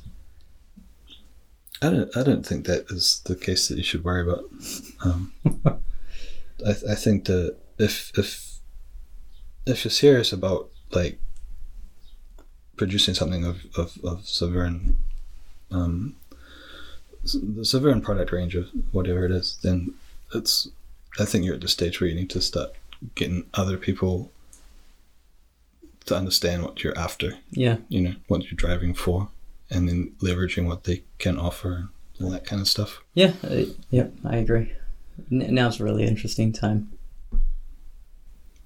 I'm not sure why this year. so what what um what do you think players want i mean i'm, I'm assuming your product is a game right but uh, Yeah. or some kind What do I think game players like want? thing what do, what do you think what do you think is the next big thing Without without going into it, I mean, yeah, maybe it's a I- I think it's- secret. I- like, uh, let's say, just this is a spin off of that. Like, when Fortnite came out, I was aware of it way before it became well known. Yeah. and it was not even. It wasn't even similar to what it is. Mm. What it finally became. the battle royale Yeah, uh, it was more this gritty, um, tower defense. slightly slink. The characters were slightly slinky, um, evil-looking guys. I, I, thought the art style stayed true Yeah, to yeah. what it was originally. There's a talk on this on GDC about this, the art direction for that game. Yeah. Um, but but but anyways, uh, none of us could really have predicted that Fortnite became popular, right?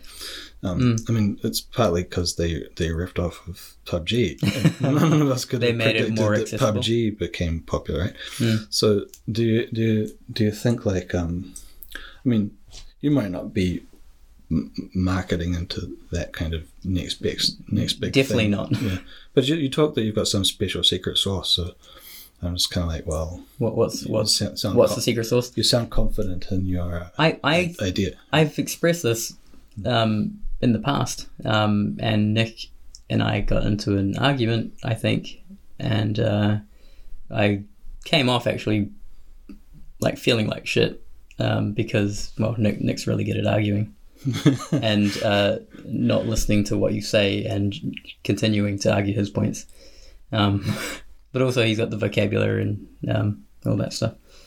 Um, but yeah, I, I actually think story in video games suck, and I think the what you can do inside it suck as well. So it's along. Is, is this an argument on one of the podcasts? yeah, yeah, it is. I'll have to check It out because yeah. It is, and it was horrible, man. But uh, you know, I learned a lot of things. Um, uh, what is it? Emergent storytelling is what uh, the the word that I probably should have used. Uh, I'm I'm not talking about that. I actually think that's fine and whatever that is.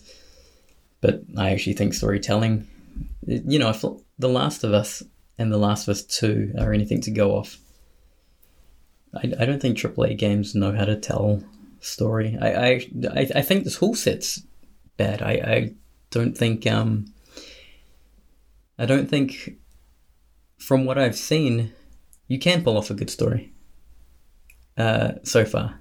And so what would I like to do? I hopefully establish tools and ways to do something more interesting in the interactive uh, format. It, it's it's along those lines. And vocal dialogue has a th- part to play in that. Yes. Yeah. Yeah, definitely. Yeah, facial rigs are really important because uh, you know the uncanny valley is Do, yeah, I was going to say, do you find like cartoon storytelling to be somewhat more effective than aiming for, uh, you know, let's say triple A reality? I do. But, yeah. Yeah, I do. And Disney did research on this back when they were making Bambi. Um, Yeah. And yeah, the whole big eyes thing. yes, yeah, yeah. But So it's th- this this either built. I mentioned the Bill Burr TV show. Yeah. Um, F is for Family and, and how it's got a kind of actually got a low grade animation style, but it's super effective. Yeah. In, um, in involving you Well, or immersing you or whatever. animation is fantastic for that because they are There used to be game. I mean, I mean, they probably still have, but there were quite a number of big cartoon games when I was. Like, this is the nineties. yeah. You're talking about like um, Day of the Tentacle. Well, there's Monkey. Island Day of the Tentacle. There's, there was one with a, a biker. Um, Yes. I don't remember the name of that one, but it was it looked freaking cool. Mm. I, I, I don't. I, I played it like well after it had actually come out and gone. But, Yeah. It doesn't matter. We're, we're definitely capable of like Um, producing the art for yeah, this. and, yeah. and and so one of the features of cartoons is comedy, and and I'm I'm into like the Doug Stanhope and kind of that kind of comedy. yeah. I mean, I like Eddie and stuff as well. It's, but almost like the culturally insensitive, quirky South Like, you're not meant to say Park- that kind of thing? South Parky style stuff. And I'm like, I- I'd love it if there were more games like that. Yeah. The There's nothing novel there though. That's just like With games? recognizing methodology and executing on it. yeah, a, a lot of like personal taste and stuff factor into this as well. Yeah.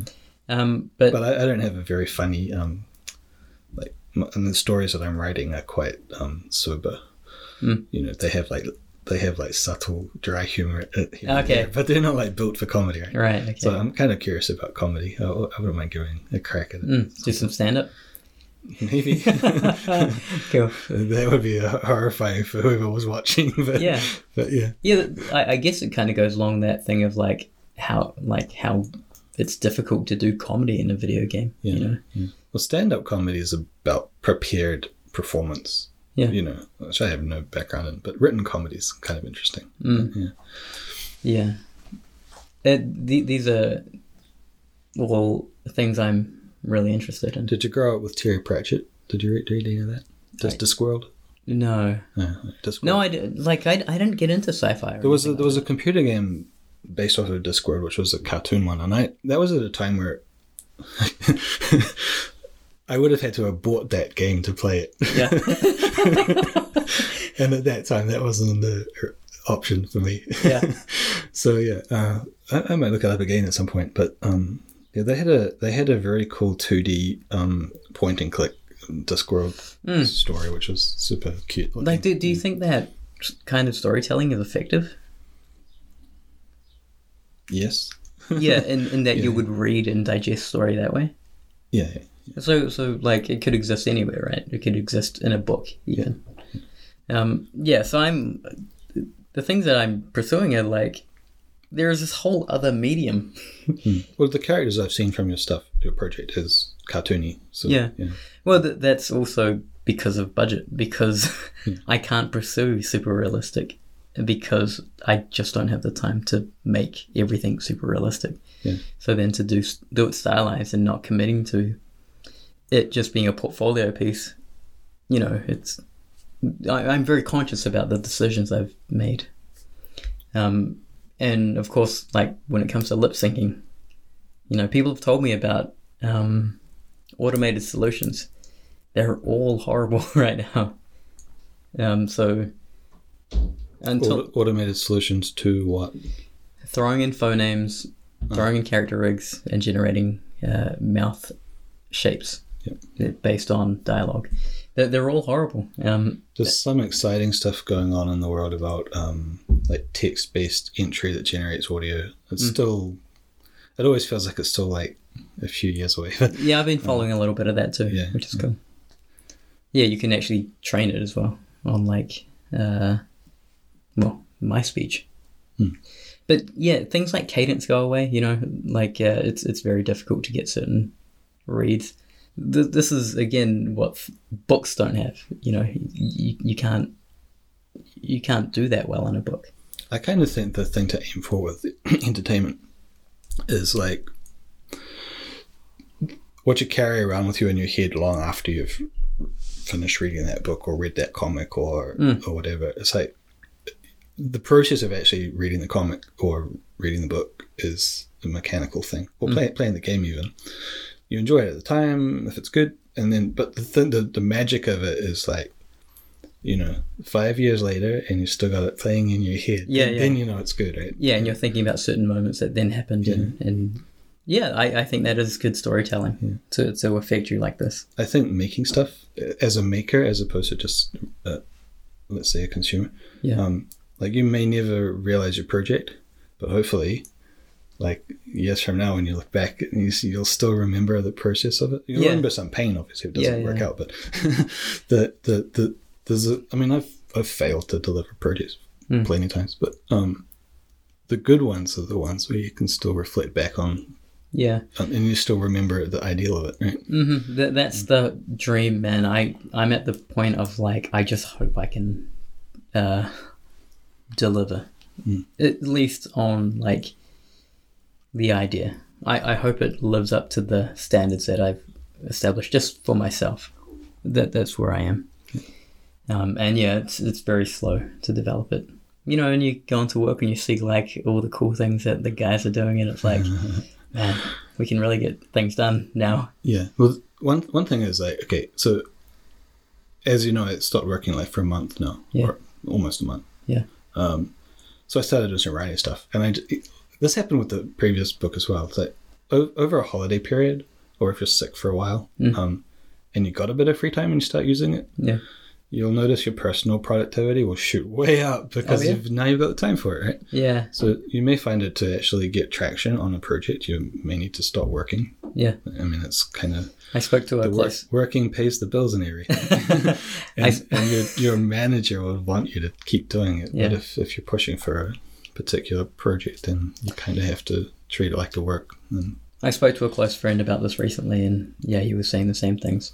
Hmm. I'm. I've, I, would, I, wouldn't, I wouldn't fear it though, right? Like, I, I don't think you want to give up your job to to venture out into this unfilled void of wanting to do stuff. But like if you ever have a, a week off or a month off, then you might notice the No, I know. massive pickup in productivity. There's there are a lot of things, you know, just happening even in my personal life, which are like kind of tied together. It isn't a matter of like taking time off. It's if if I can afford it. If this fails, will I be will I be okay to pursue these other goals that I have that I've set for myself for for the far future, and uh, I still want to pursue them. And I, I guess the video game ones aren't too important. The later ones, I th- I think would be like legacy type things. So. Uh, yeah, Jackson talked about immortality and all that kind of stuff the other day. Refresh my memory. Uh, you don't remember the avoiding death or whatever? Oh, we were talking. yeah, we, okay, we were talking about something like, um, you know, you're gonna die, therefore you try to immortalize yourself through your work. Yeah. and I was like, ah. it's like 'cause that seems so romantic and old, old worldy notion. Yeah. Um, I mean, I'm I'm more nihilist than that. Like when you're dead, like should it matter? Yeah. But um, yeah, I see what you mean. Yeah. Um, So so yeah, in, in terms of like what I want to do, uh, you know, I'm an old dude.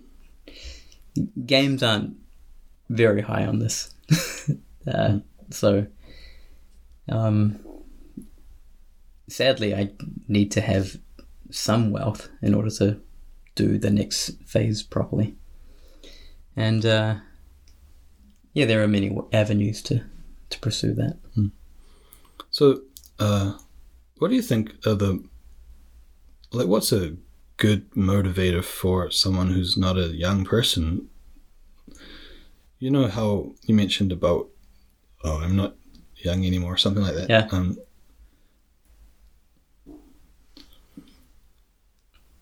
The- like, where does an old person find the energy to put all their money into a product? Like that's what they do, right? Hmm.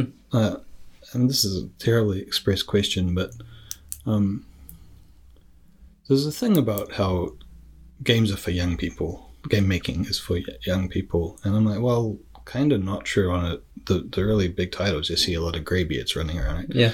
Um, but there is this kind of like, what should you should what should you be aiming for when you're When you're no, older? lo- no longer doing this stuff? Because you Um, can't. It does come a point where you sort of can't really do it. Right? Yeah. So, uh, what what's your kind of What are my plan? thoughts on that? Yeah. What are my thoughts on that, or what are my plans? Well, thoughts and plans, whatever you want. Yeah. Because um, there, there was a guy who spoke about this kind of life arc that I felt kind of uh, did resonate with me, where you, you spend, I think, your 20s to 30s, uh, you pursue information. It, it is it is all that. You, you learn about yourself, you learn about the world. Um, and then from your 30s you then execute on it. You you hopefully should find a good job and do all the things that to establish yourself basically. You you also can obviously continue this however what it, it's it's cool. Um, but towards your later years it becomes one of stepping back and basically uh, teaching where you can and giving back i think. So there's an assumption that you that you've cemented your personal security and stability enough that you've done what you you can, can, wind down yes. comfortably. Because I, I think in today's economics, that that is like yeah it's very for hard. some people quite a scary prospect. yes. Yeah, I, you know, I, I have lived a reckless life and not as um, financially grounded as like a lot of people my age right. probably enjoy. Um, so I kind of often wonder like, what's old, you know, balding, grey-haired Tom gonna be like? I- but the thing is, it's really hard to know. You know, yeah it is really hard to know like uh, dude i Prob- probably like um, Jackson's idea of living of of opening a convenience store in a small town and just selling biscuits and like packs of milk or whatever. yeah yeah dude, dude, like that that's cool too like uh, i i don't hate on any of these things.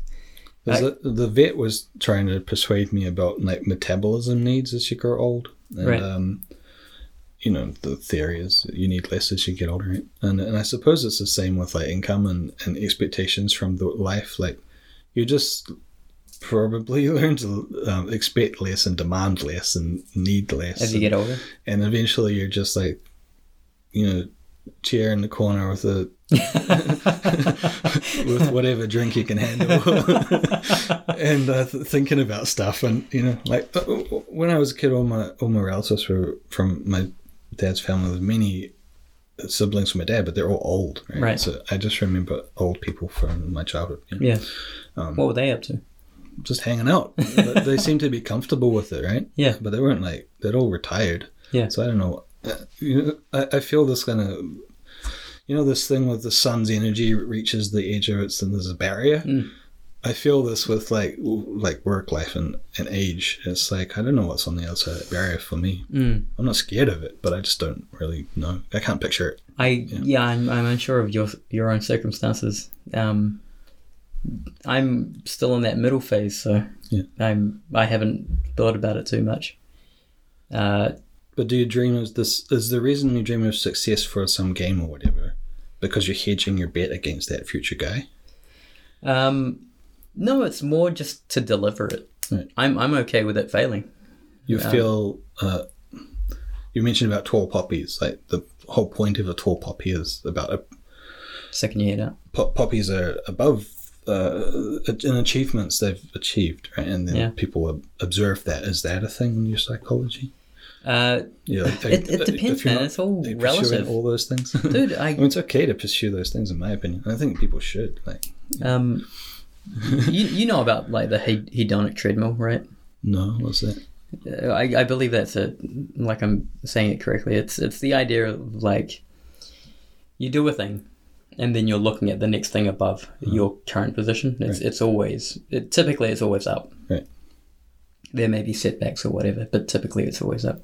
But it depends on what you value and you know care about. Yeah. Um, So you enter the company as a junior, or whatever, and then you're like, well, my next job's obviously going to be the the whatever, and then it's going to be the senior whatever. yeah, yeah. Like uh, that, that that would just be a natural progression. Right. Like that that should What's be. hedonism got to do with it?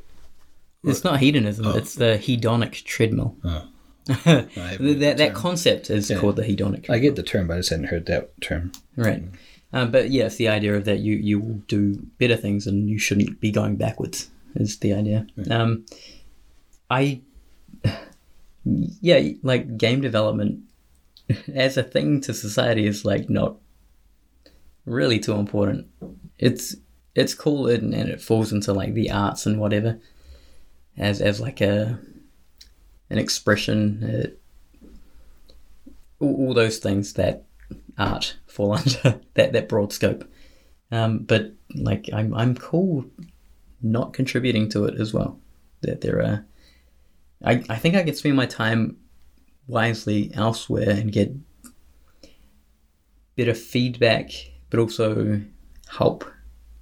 Uh, I guess I'm now talking about like what this next phase that I'm looking at. It, you know, I'm not doing anything about currently, but the thing that I'm looking at and would like to pursue in like the I don't know next five to ten years. But yeah, I, I'm I'm preparing for that, and uh, yeah, we'll, we'll see how that goes too, because it, it it takes in everything that I've all the information I've gathered, all, all the interactions I've had, and, and you know uh, ideas and all that good stuff. I know it sounds nebulous, you know I'm really talking about it in a in a vague t- uh, sense, but yeah, I can. I appreciate it because I struggle with this kind of stuff as well, uh, expressing it or just even thinking about it to myself. Yeah. But like, I, yeah, Tom, I'm I'm unsure of your circumstances. The um, tall poppy idea. Let's just um, make this the theme of the show. um, have you ever, like, I, I, I was um, I was doing a course on communication, right? And there's this idea that you can influence people's way of thinking Yeah, by talking to by proposing them alternatives and stuff, right? yeah, Have you thought of more of a different metaphor of like like the spreading across the ground kind of roots that crush rock and like Mm. form patterns and but completely cover over surfaces and as a sort of Mm. way to Yeah, yeah, like True, more of a passive treat you kind of thing. treat your progression and all that kind of stuff. Right. Yeah. Uh, you, yeah, you're talking about like teaching kind of thing. Uh, maybe or or building with what you've already got, right? Yeah. Yeah. I mean, you got a super strong foundation, and you, you're, you know, in a, in a ways you could throw around your, uh, uh, Hmm. you've got a team of guys under you at work, right? you, you, could, kind of. you could you could focus on that, right? Or Mm, maybe.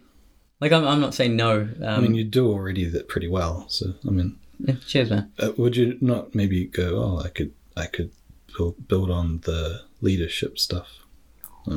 Well, yeah, I'd hope to. Like, I, I hope this just comes with me. Like, uh, and that I can do this elsewhere as well. Right.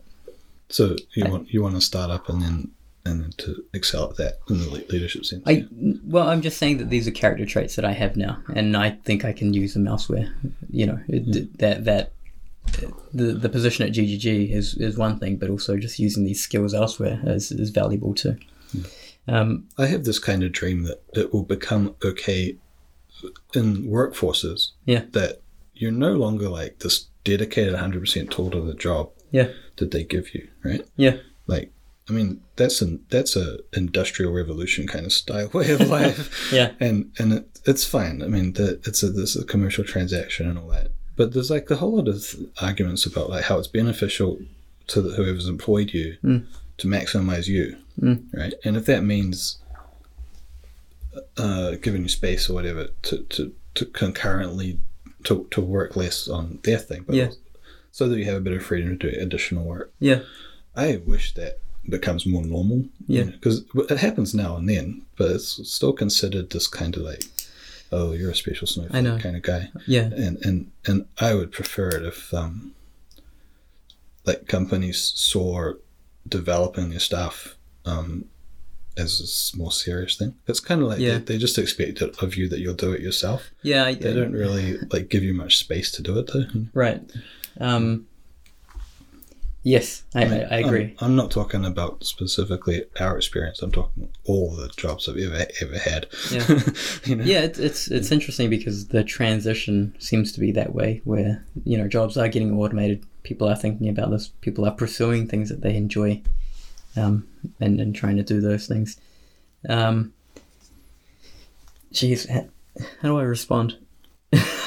Or however you like. You could say, yeah, sure. um, it's risky is is what I want to say is that like one thing about grinding gear is that it's there it, it's always been there and you can get comfortable uh, which is cool like I think you know I've, I've been doing that what, what reassures me, but it does puzzle me, is how comfortable and confident the founders appear to still be. Mm. And uh, I mean, they, I mean, that's great that they are, right? Um, and I'm, and I'm kind of like, well, okay, that's that's all good.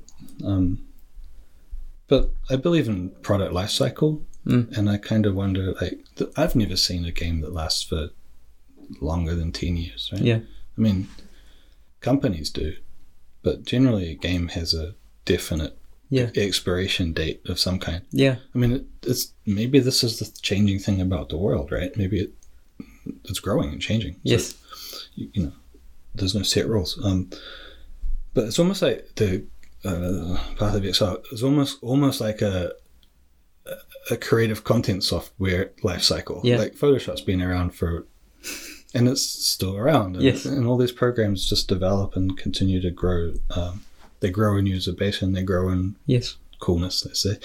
Um, maybe people have hot opinions about Photoshop sometimes, but but you know, it's been a, a core software in Mm. an art guy's life who's been around that it's just an inevitable. Uh, do, do you think it's going comparison. away Um, well, I'm cynical about the value of Photoshop from uh, Word is the same. Um, there are free versions of software that are just as capable as Yeah. and all that kind of stuff. And so, why would you pay ten dollars a month for Word when when you can get a free text editor, right? So Yeah. there's, there's those kind of things, but um,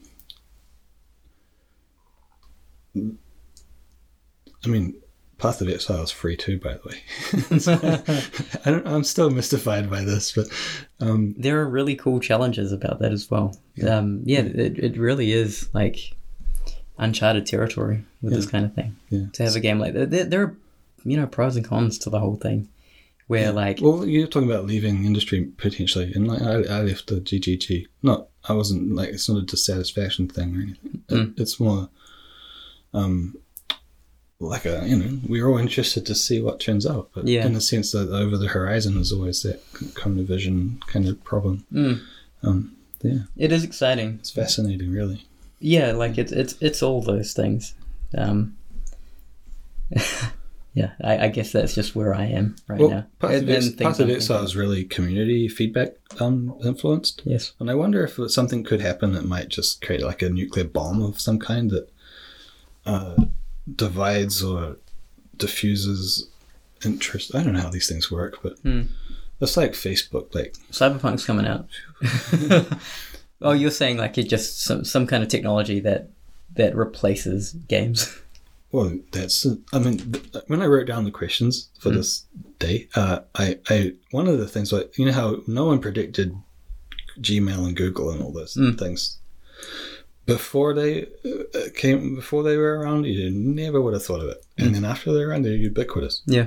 And I kind of think like something like that is gonna come up soon. For video games? well, it'll affect everything, right? So, so I wonder what it will be. I mean, obviously, I'm not gonna be involved in making, but I'm, I'm waiting for it. I'm, I'm so curious to see what it might be. Yeah. You know, I mean, hopefully, it's a good thing, right? Not like a world-ending problem. Uh, I, I, I, yeah, I wonder because things, yeah, games doing this, they're, they're really, shit, League of Legends is still around, you know, people, people love that. in that sense, I'm pretty much just a punter uh, watching uh, from the sidelines. But Mm. I mean, it's definitely going to be something which has an effect on, you know, This is that AI what, thing. what basically. we are used to. Yeah, Yeah. yeah. Well, man, did you play AI Dungeon, by the way? I did. Yeah, Yeah. and I, I got super annoyed because immediately I knew its limitations were Really? quite clear. But I still played it like I- eleven o'clock at night. I was like started at five. At You five. just want to see how it I- responds. I right? started after work at about five, just, and was, and then I looked up and it was like eleven o'clock at night. You're right, I was gone home, and I was still trying to force this stupid AI game to like believe that it was an actual AI. and I was like, God damn it, who, who, who put me onto this? I have to get out of here. And so I vowed never to open it again. But I hear you. I hear people are like writing stories with it. And Yeah. you- I hear. I don't. I don't know all the details here, but you can sort of save it and then you can like Mm. Share it out to people. Yeah, uh, dude, as a writing tool, I think it's really cool. It, it's horrible. No, as in to inspire you, your Oh, writing, not not as a you publish whatever it's like Yeah. putting out to you. I- I'm, I'm sure it's a good generator, but it, yeah, the, that tech has a way to go. Yeah, well, the creator like is aware of them too. Yeah. Are you? Are you? Is your content that you're making AI driven. anything like that? I would love to go that way. Uh, I'm definitely like aware of it. Um, no, like right now it's just the handcrafted, you know, Yeah. type experience. So you need like voice acting and all that. Yeah, yeah, all that fun stuff. Yeah. It, it, yeah, it requires a fair amount of content, but but it's cool. It's an interesting challenge. Um, it's different, you know. Lip syncing is different. We don't we don't have it for our game, so you know, working on a thing and sharing it with people at work is cool because uh, you can see how you know they they're experts in their industries and uh, in, in their Domain. Yes, and uh, and to hear positive feedback from that is is always really good. It it's exciting, but scary at the same time. Yeah, I'm trying to put you on the spot, like hey, this is new game, this new game, this new game, and you'll be like, whoa, yeah, and Yeah. then, and then you'll be like, shit, now I have to deliver. it. Yeah, no, I'm, I'm, I'm vaguely talking about it. That's that's kind of how it works, right? There's this Charlie Chaplin thing. Like, um, if you want to succeed, you have to tell everybody you're going to do something, and then you have to do it. Mm. Well, I have told after- people about yeah, it. Like, I'm, yeah. I'm, I'm hoping to deliver this it's game. that overpromise thing that parrots. Are. Like, you have to kind of you have to kind of Say it. tall poppy yourself up a bit, and then you have to deliver on that. Hmm. Unfortunately, there's the the Can you can you meat of it. detect the hesitation? Like, the, because I am cagey about it because I, Well, I'm, I kind of don't want you to show it to me until you're more Right. down, down the line. Um, Okay. you know, again, as a way to force you to. I, I. I will say, I've I've talked to people about it, some people about it at work, and the conversation is really cool, and so I like the response to it, and it it's it's cool in that it's new. Um, I don't know if it's good because people obviously aren't developing games like this because other methods still work, and you know you can make money off making The Last of Us two. Yeah, we talked we talked about envy and jealousy earlier. Yeah. Did you know if you start having this product uh, to a point where people are starting to go, ooh, that will inspire other people to compete with you. I know, I know. and suddenly be like, oh damn it, and, I'm- that- I'm and cool. that'll create a, like a little feedback loop of uh, I'm cool with ra- racing I, along. Yeah. I think the industry would be better for it. I, I actually think I, I would even encourage it. I'm, I'm not too aware of anyone at GGG who's doing a, a self project of any scale, but I don't know anything. Um, Many, many people are working on things. I know that um, one of the guys that left was doing. He was a programmer. He, he was doing stuff. But, um, and a few people have mentioned mobile game level kind of stuff that they've been doing. Mm. But yeah, Yeah, d- dude, a lot of the guys that are really into 3D and games are making their own. well, not, no one's mentioned going off and starting a company or anything. Um, Right. I, I know that a few people that do like content for marketplaces and stuff like that. Mm. And that's interesting. I had a dabble with that. Did, did, did I tell you that, like, I studied with a guy, one of the guys who started Aurora 44? Oh. Yeah. yeah, like. I, uh, I know that you know them. But, so Yeah, so like uh, Leighton uh, is is a guy I know, and I, I can't really say he's a friend because I haven't actually seen the guy since um, you know when they before they were opening the studio. Um, like it, it had been a very long time since I'd spoken to him, but yeah, like again, it's that thing of like your close circle does do things like this. They they start their own studios, they make games, they they work on their personal projects, and then you kind of look at yourself in the mirror and you're like, oh, I probably should be doing these things too. Yeah, Maybe. Don't forget, like, that's his job now to run around doing that studio. But your job is you're also fully employed, right? so, so you can't discount th- uh, if you haven't done anything on your own project for a week. You, hmm. you shouldn't feel bad about it because you have been working hard during that week. No, no, I, I, I know. That's, that's life, right? Yeah, yeah. I like. I'm. I'm not one of those guys that got, like beats myself up because I haven't been productive, like making this video game. I I understand that these other variables exist. Yeah. It. I, I hope it's good, man. I just. I just keep saying that because I. What do you think of um like I don't know if you're aware of it, but you know how um there's a studio called Nightdive that do they remake old games into new Hmm. new quality levels. It's still the same game, but Nightdive. well, okay. Uh, What, what's what's last? System Shock is the game they're currently doing. They did other ones, but they slipped my mind. Yeah. Um, so I really liked System Shock when I was young. Mm. Um, if it came out when I was 16, that gives an idea of how old it is. Mm. It's like 30 years. System Shock. Yeah. Okay. I'm pretty sure that's correct. 1990. Maybe I was a bit older. I don't know, but around 90s. Right? So it was a pretty advanced game for the time, Hmm. but now it just looks terrible. But they're remaking it in 3D so that you get the enjoyment of the old story, Yeah. which is a good, solid story with a new look.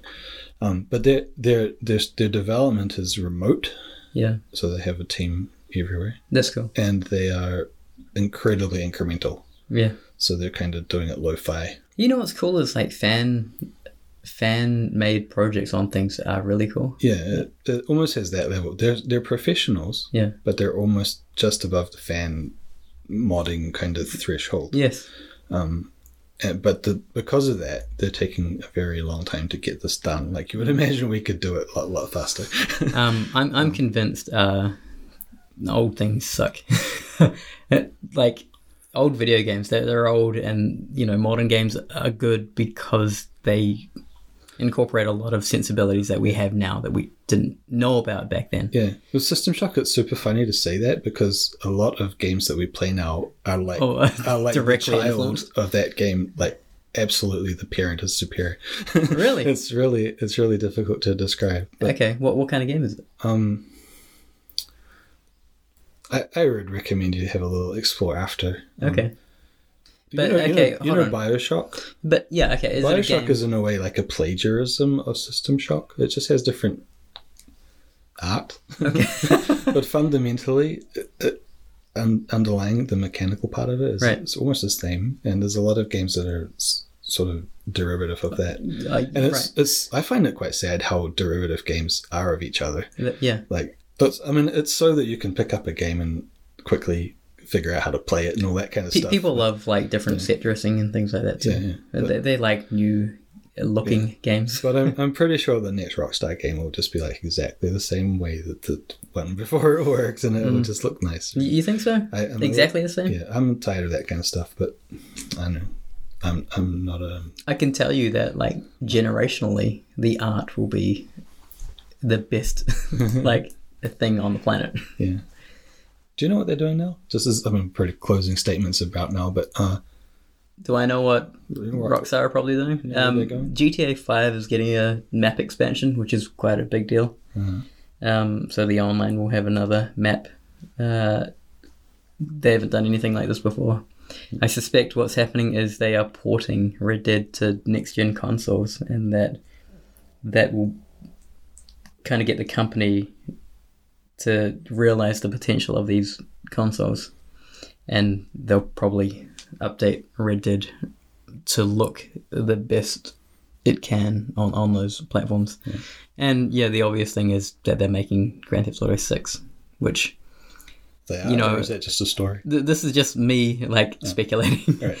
And GTA 6 will be, uh, you know, it'll be in the 1970s. It'll be all that Pablo Escobar kind of stuff. It'll be it'll be like Vice City So, what are you excited for in the you know art. predictable games coming up, art. films? Like I'm excited for art and um, yeah, like like man, I I love games because of what they can do because the storytelling is is actually interesting. Even though I'm not satisfied with it currently, I think the potential is there and uh, th- that it's early enough that you can. Uh,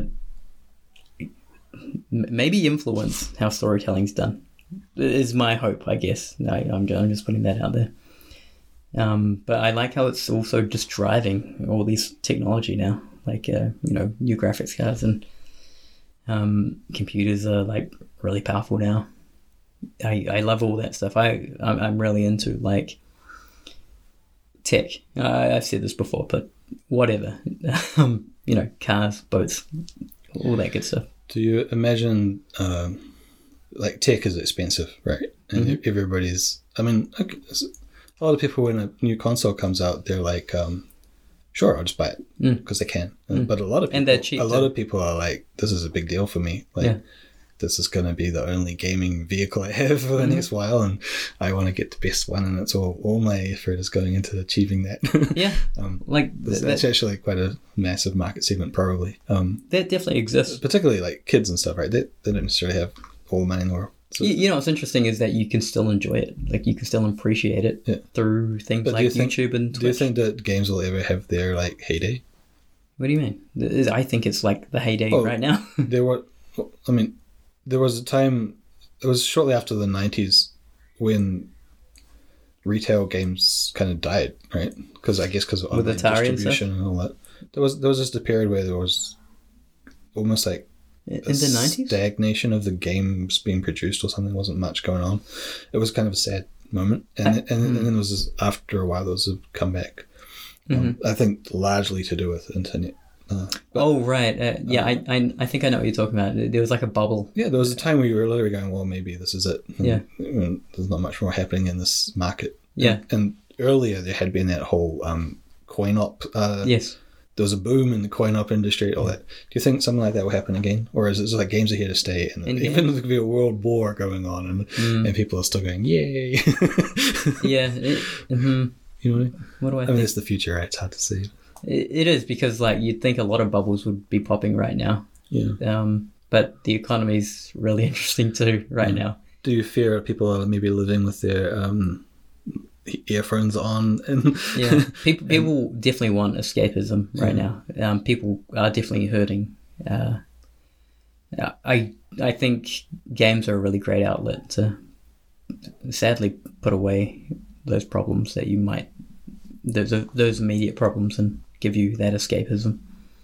Uh, do I think it's going to go away? No, the the entry level is so low. Even even though it is like you know thousand dollar machines, uh, hundred dollar video games, you could be anywhere. Like uh, the the potential is too great. Yeah, or you could be on your cell phone and you know through a Twitch streamer or something enjoy it through through them. It's it's very accessible. I, I don't see it going anywhere. I, don't, I definitely don't see it going anywhere right now. Um, if the pandemic's shown us anything, it's that games are resilient, and uh, when we're all locked up and can't travel anywhere, we probably Yeah. want that escapism. And a lot of a lot of people have been saying like, um, well, if you ever wanted a work from home job, like, make, Yeah, making games is the way to go. But I, I, I I'm wonder sure about playing that. playing games at home is nice when you don't have anything else to do It's definitely or nice. no options to do anything else. Yeah. I I also think maybe the lockdown has taught a lot of people to appreciate when they can go out into nature and do stuff for real instead of instead of the simulated kind of We're the lucky ones, man. Yeah. Yeah. Um, but yeah, games are like I'm pretty sure the numbers on games is that it's grow it's bigger than it was this year than it was last year, and you know this year's been dry. Like it, it like outside of the consoles launching, which should be a huge deal. There haven't been a huge amount of big games coming out. My my tax agent when well, I changed tax agent, but pre- previous tax agent, we were going through my expenditures, mm. and he was like, "You spent a lot of money on games. Maybe you should try to." Yep. I was like, "Dude, yeah, but you, you you also reminded him you're a game developer Yeah. and that these are expenses, and Wow. uh, I'm probably going to find myself another tax agent because I don't want to be judged right now. yeah." I mean, he kind of had a point, but um, I tried to be quite particular about the case. Is that even a bad thing? No, no. I, I, I, I train. I, I'm. I wouldn't regard myself as a massive buyer of games, and Yeah. I try to limit. I'm, I'm picky on what I like, right? Yeah. So, um, but lately I've been like going nuts. ODing on video games. Uh, I'm playing Valhalla. Yep. It's a hundred buck game. Yep. Um, obviously, there's Baldur's Gate Three is a hundred bucks game. Um, there's another one I got, uh, Mortal Shell. It's Yep. not that expensive a game, but it's quite quite fun. Hmm. Um, you know, there's a whole bunch of recently released games that I so these are all.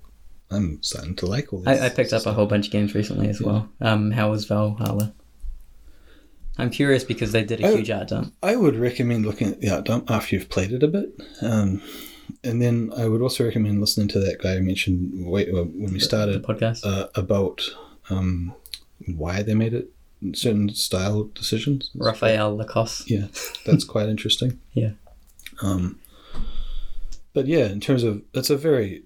I- never played Assassin's Creed previously, but I'd Right. seen I'd seen enough of it to, to know what it's Yeah, the all, loop. all about. Yeah, um, so it seems just another instance of it Right. all over again. And I, I do feel, I mean, okay, no spoilers here or anything, but um, in Assassin's Creed, they have that meta layer of like the real, the, The Animus. yeah, the Animus. Yeah. I think they should fucking chuck, chuck that in the bin. it is like totally not working in the Valhalla game at all. Um, I mean, it I don't mean it's buggy. I mean, it doesn't seem to quite work. Um, Narratively. yeah, yeah. Maybe I just haven't played enough of the game yet, but but I am enjoying the scenery, and I'm amazed that they can produce this stuff, and you know, that's a thousand staff team kind of. Um, it, that that's really interesting because I've got opinions on the art, and they're not very positive. Ma- and, and maybe I'm just cynical. I, I I'm maybe I'm You're you're real. I mean, you're very close. I mean, this is a good thing. You're very close to the um, rock face of making art, right? Mm. So you're supposed to think that way. Like you're meant to be able to look at something and go, "There's faults here" straight away. the the reason I Do you remember I sent you a screenshot of like this wood beam? I captured this. Uh, you're standing on top of a tower, which is supposed to be this dramatic, epic view, and it is. But and then there's like this wood beam that you stand on, and the end of the wood beam is just missing, and Yeah. it's like the kind of fault that I make. so I sent to Sam, so I was like, and he was like, "Ha ha." Uh, I, but like the art dump that I mentioned on ArtStation, you know, you can go in there and actually see what some of the very talented people at Ubisoft have, have worked on. Um, and there is a very wide, A gap between Range the of very- con- concept design and execution. yeah, that it's massive. Th- that's prevalent throughout the industry as well. Well, I'm playing it on ultra ultra settings, and my fans are roaring.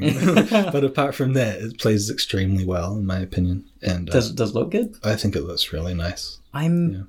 I, The thing is, though, when I got Mortal Shell, I opened that up. I was like, "This looks amazing," and then Baldur's Gate, I was like, "This looks amazing." Then I opened the next, the next one, I was, "This looks amazing." So yeah, So, uh, with- maybe I'm easily impressed. we now. have we have we have very different like um qual- levels of quality um because I recently picked up because I'm curious the latest Call of Duty game um hundred dollars I sort of vow never to play Call of Duty. I haven't played it since Modern Warfare Yeah. uh, the original I'm slightly against war. War. mm, know, you don't want to support a game military. developer Yeah. because they promote war Well, I, I, I also see like the screenshot of the machine gun pop, pop, pop, Yeah. and I'm just like, I don't need that. yeah So, yeah. I've but gone you're I've happily that kind of like game. killing demons in Doom kind of game I haven't played Doom for ages. Okay. Like in, in Valhalla is exactly that point. Though you run around um, killing deer, right, to get their skins of leather or whatever. Mm. Yeah. So you massacre. like, you're like no, no animal rights here. But then there's this scene where they kind of force you to save a wolf that you almost kill, and Yeah. kind of like, well. The choice is actually to kill the wolf, but then it doesn't let you. And it's Ah. like, what are you trying to? you- You're like trying to create an emotional response here, but you've just like slaughtered thousands of deer. it's like- it's a it's, it's uh, very very wonky but yeah but that's not what you were talking about you were talking about the the measuring art quality which Yeah, is yeah. probably the more interesting topic yeah yeah hold on I'm gonna pause just for one moment Jack Jackson's here a lot of fun yeah. hold on where was I we were talking about how uh, my opinion is you're close to the rock face of you know making decisions about art quality and all this kind of thing so you're bound to see through the cracks of a pr- project like that uh, and uh, and you had a couple of comments about the art that you wanted to make Um, yeah, they're, they're very. The quality is very um different. and the the uh, initial concepts they posted versus Right. Yes. Yeah. Yeah. So that is um.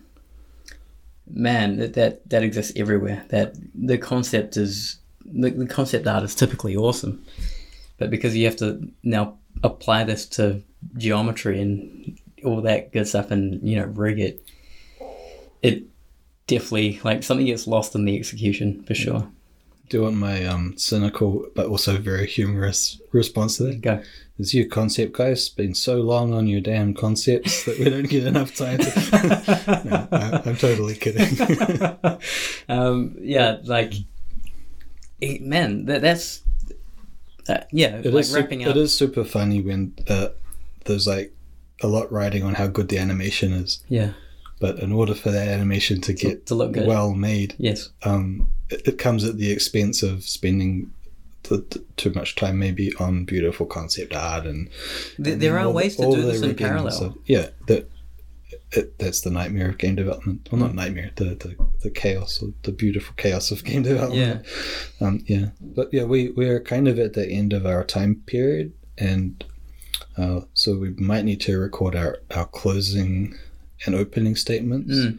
but if there was a final question, I guess it's like, um, of of all the things about 3D that you're trying to push into your product or your game, Mm. um, what what's the most important idea that that you want a pillar? I, I, I will tell it in, in an analogy in, in, in a in another story, which is um you know Team Fortress Two had hats, and you can make hats for that game, and the, really cool hats you know became hats, and you could actually buy them, and a lot of people were making a lot of money selling hats.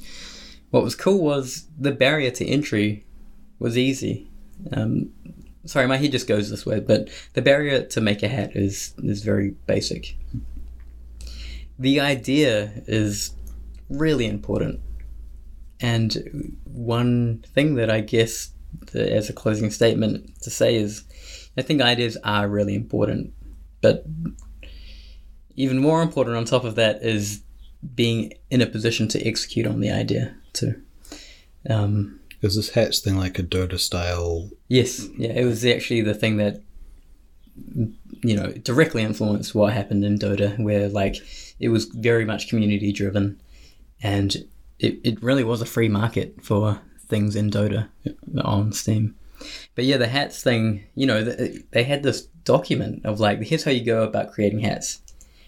And, you know, right at the top, they were just like, th- th- they made it a point just to say, your idea is really what matters here. And I didn't realize it when, when I tried to then make hats, but you're just, you're looking at hats and you're just like, what would be a novel thing to make? Everything existed, like all all manners of things existed, and so it's really competitive. Um, you know, the art style is what what it is in um, TF2, but yeah, competing at that level with anyone where the barrier of entry is very low is really competitive. What's cool about like you know the, the game that I'm working on is that I think one of the one of the uh, advantages I have is the knowledge that I have about making lip sync, and I think holistically, it, in in a way, it feels like I need to make this because I can make this because other people cannot make this because people are not capable of making what I think I'm I'm going to make. Um, yeah, because I put myself in this position where I can make it. I didn't know you were into lip sync as this particular fascination. That's interesting. Yeah, it, it's it's really big. Um, did you know that? Is it lip sync from performance of an actor, or lip sync from to a three D model, or is it lip sync from like It's just keyframed. text and entry?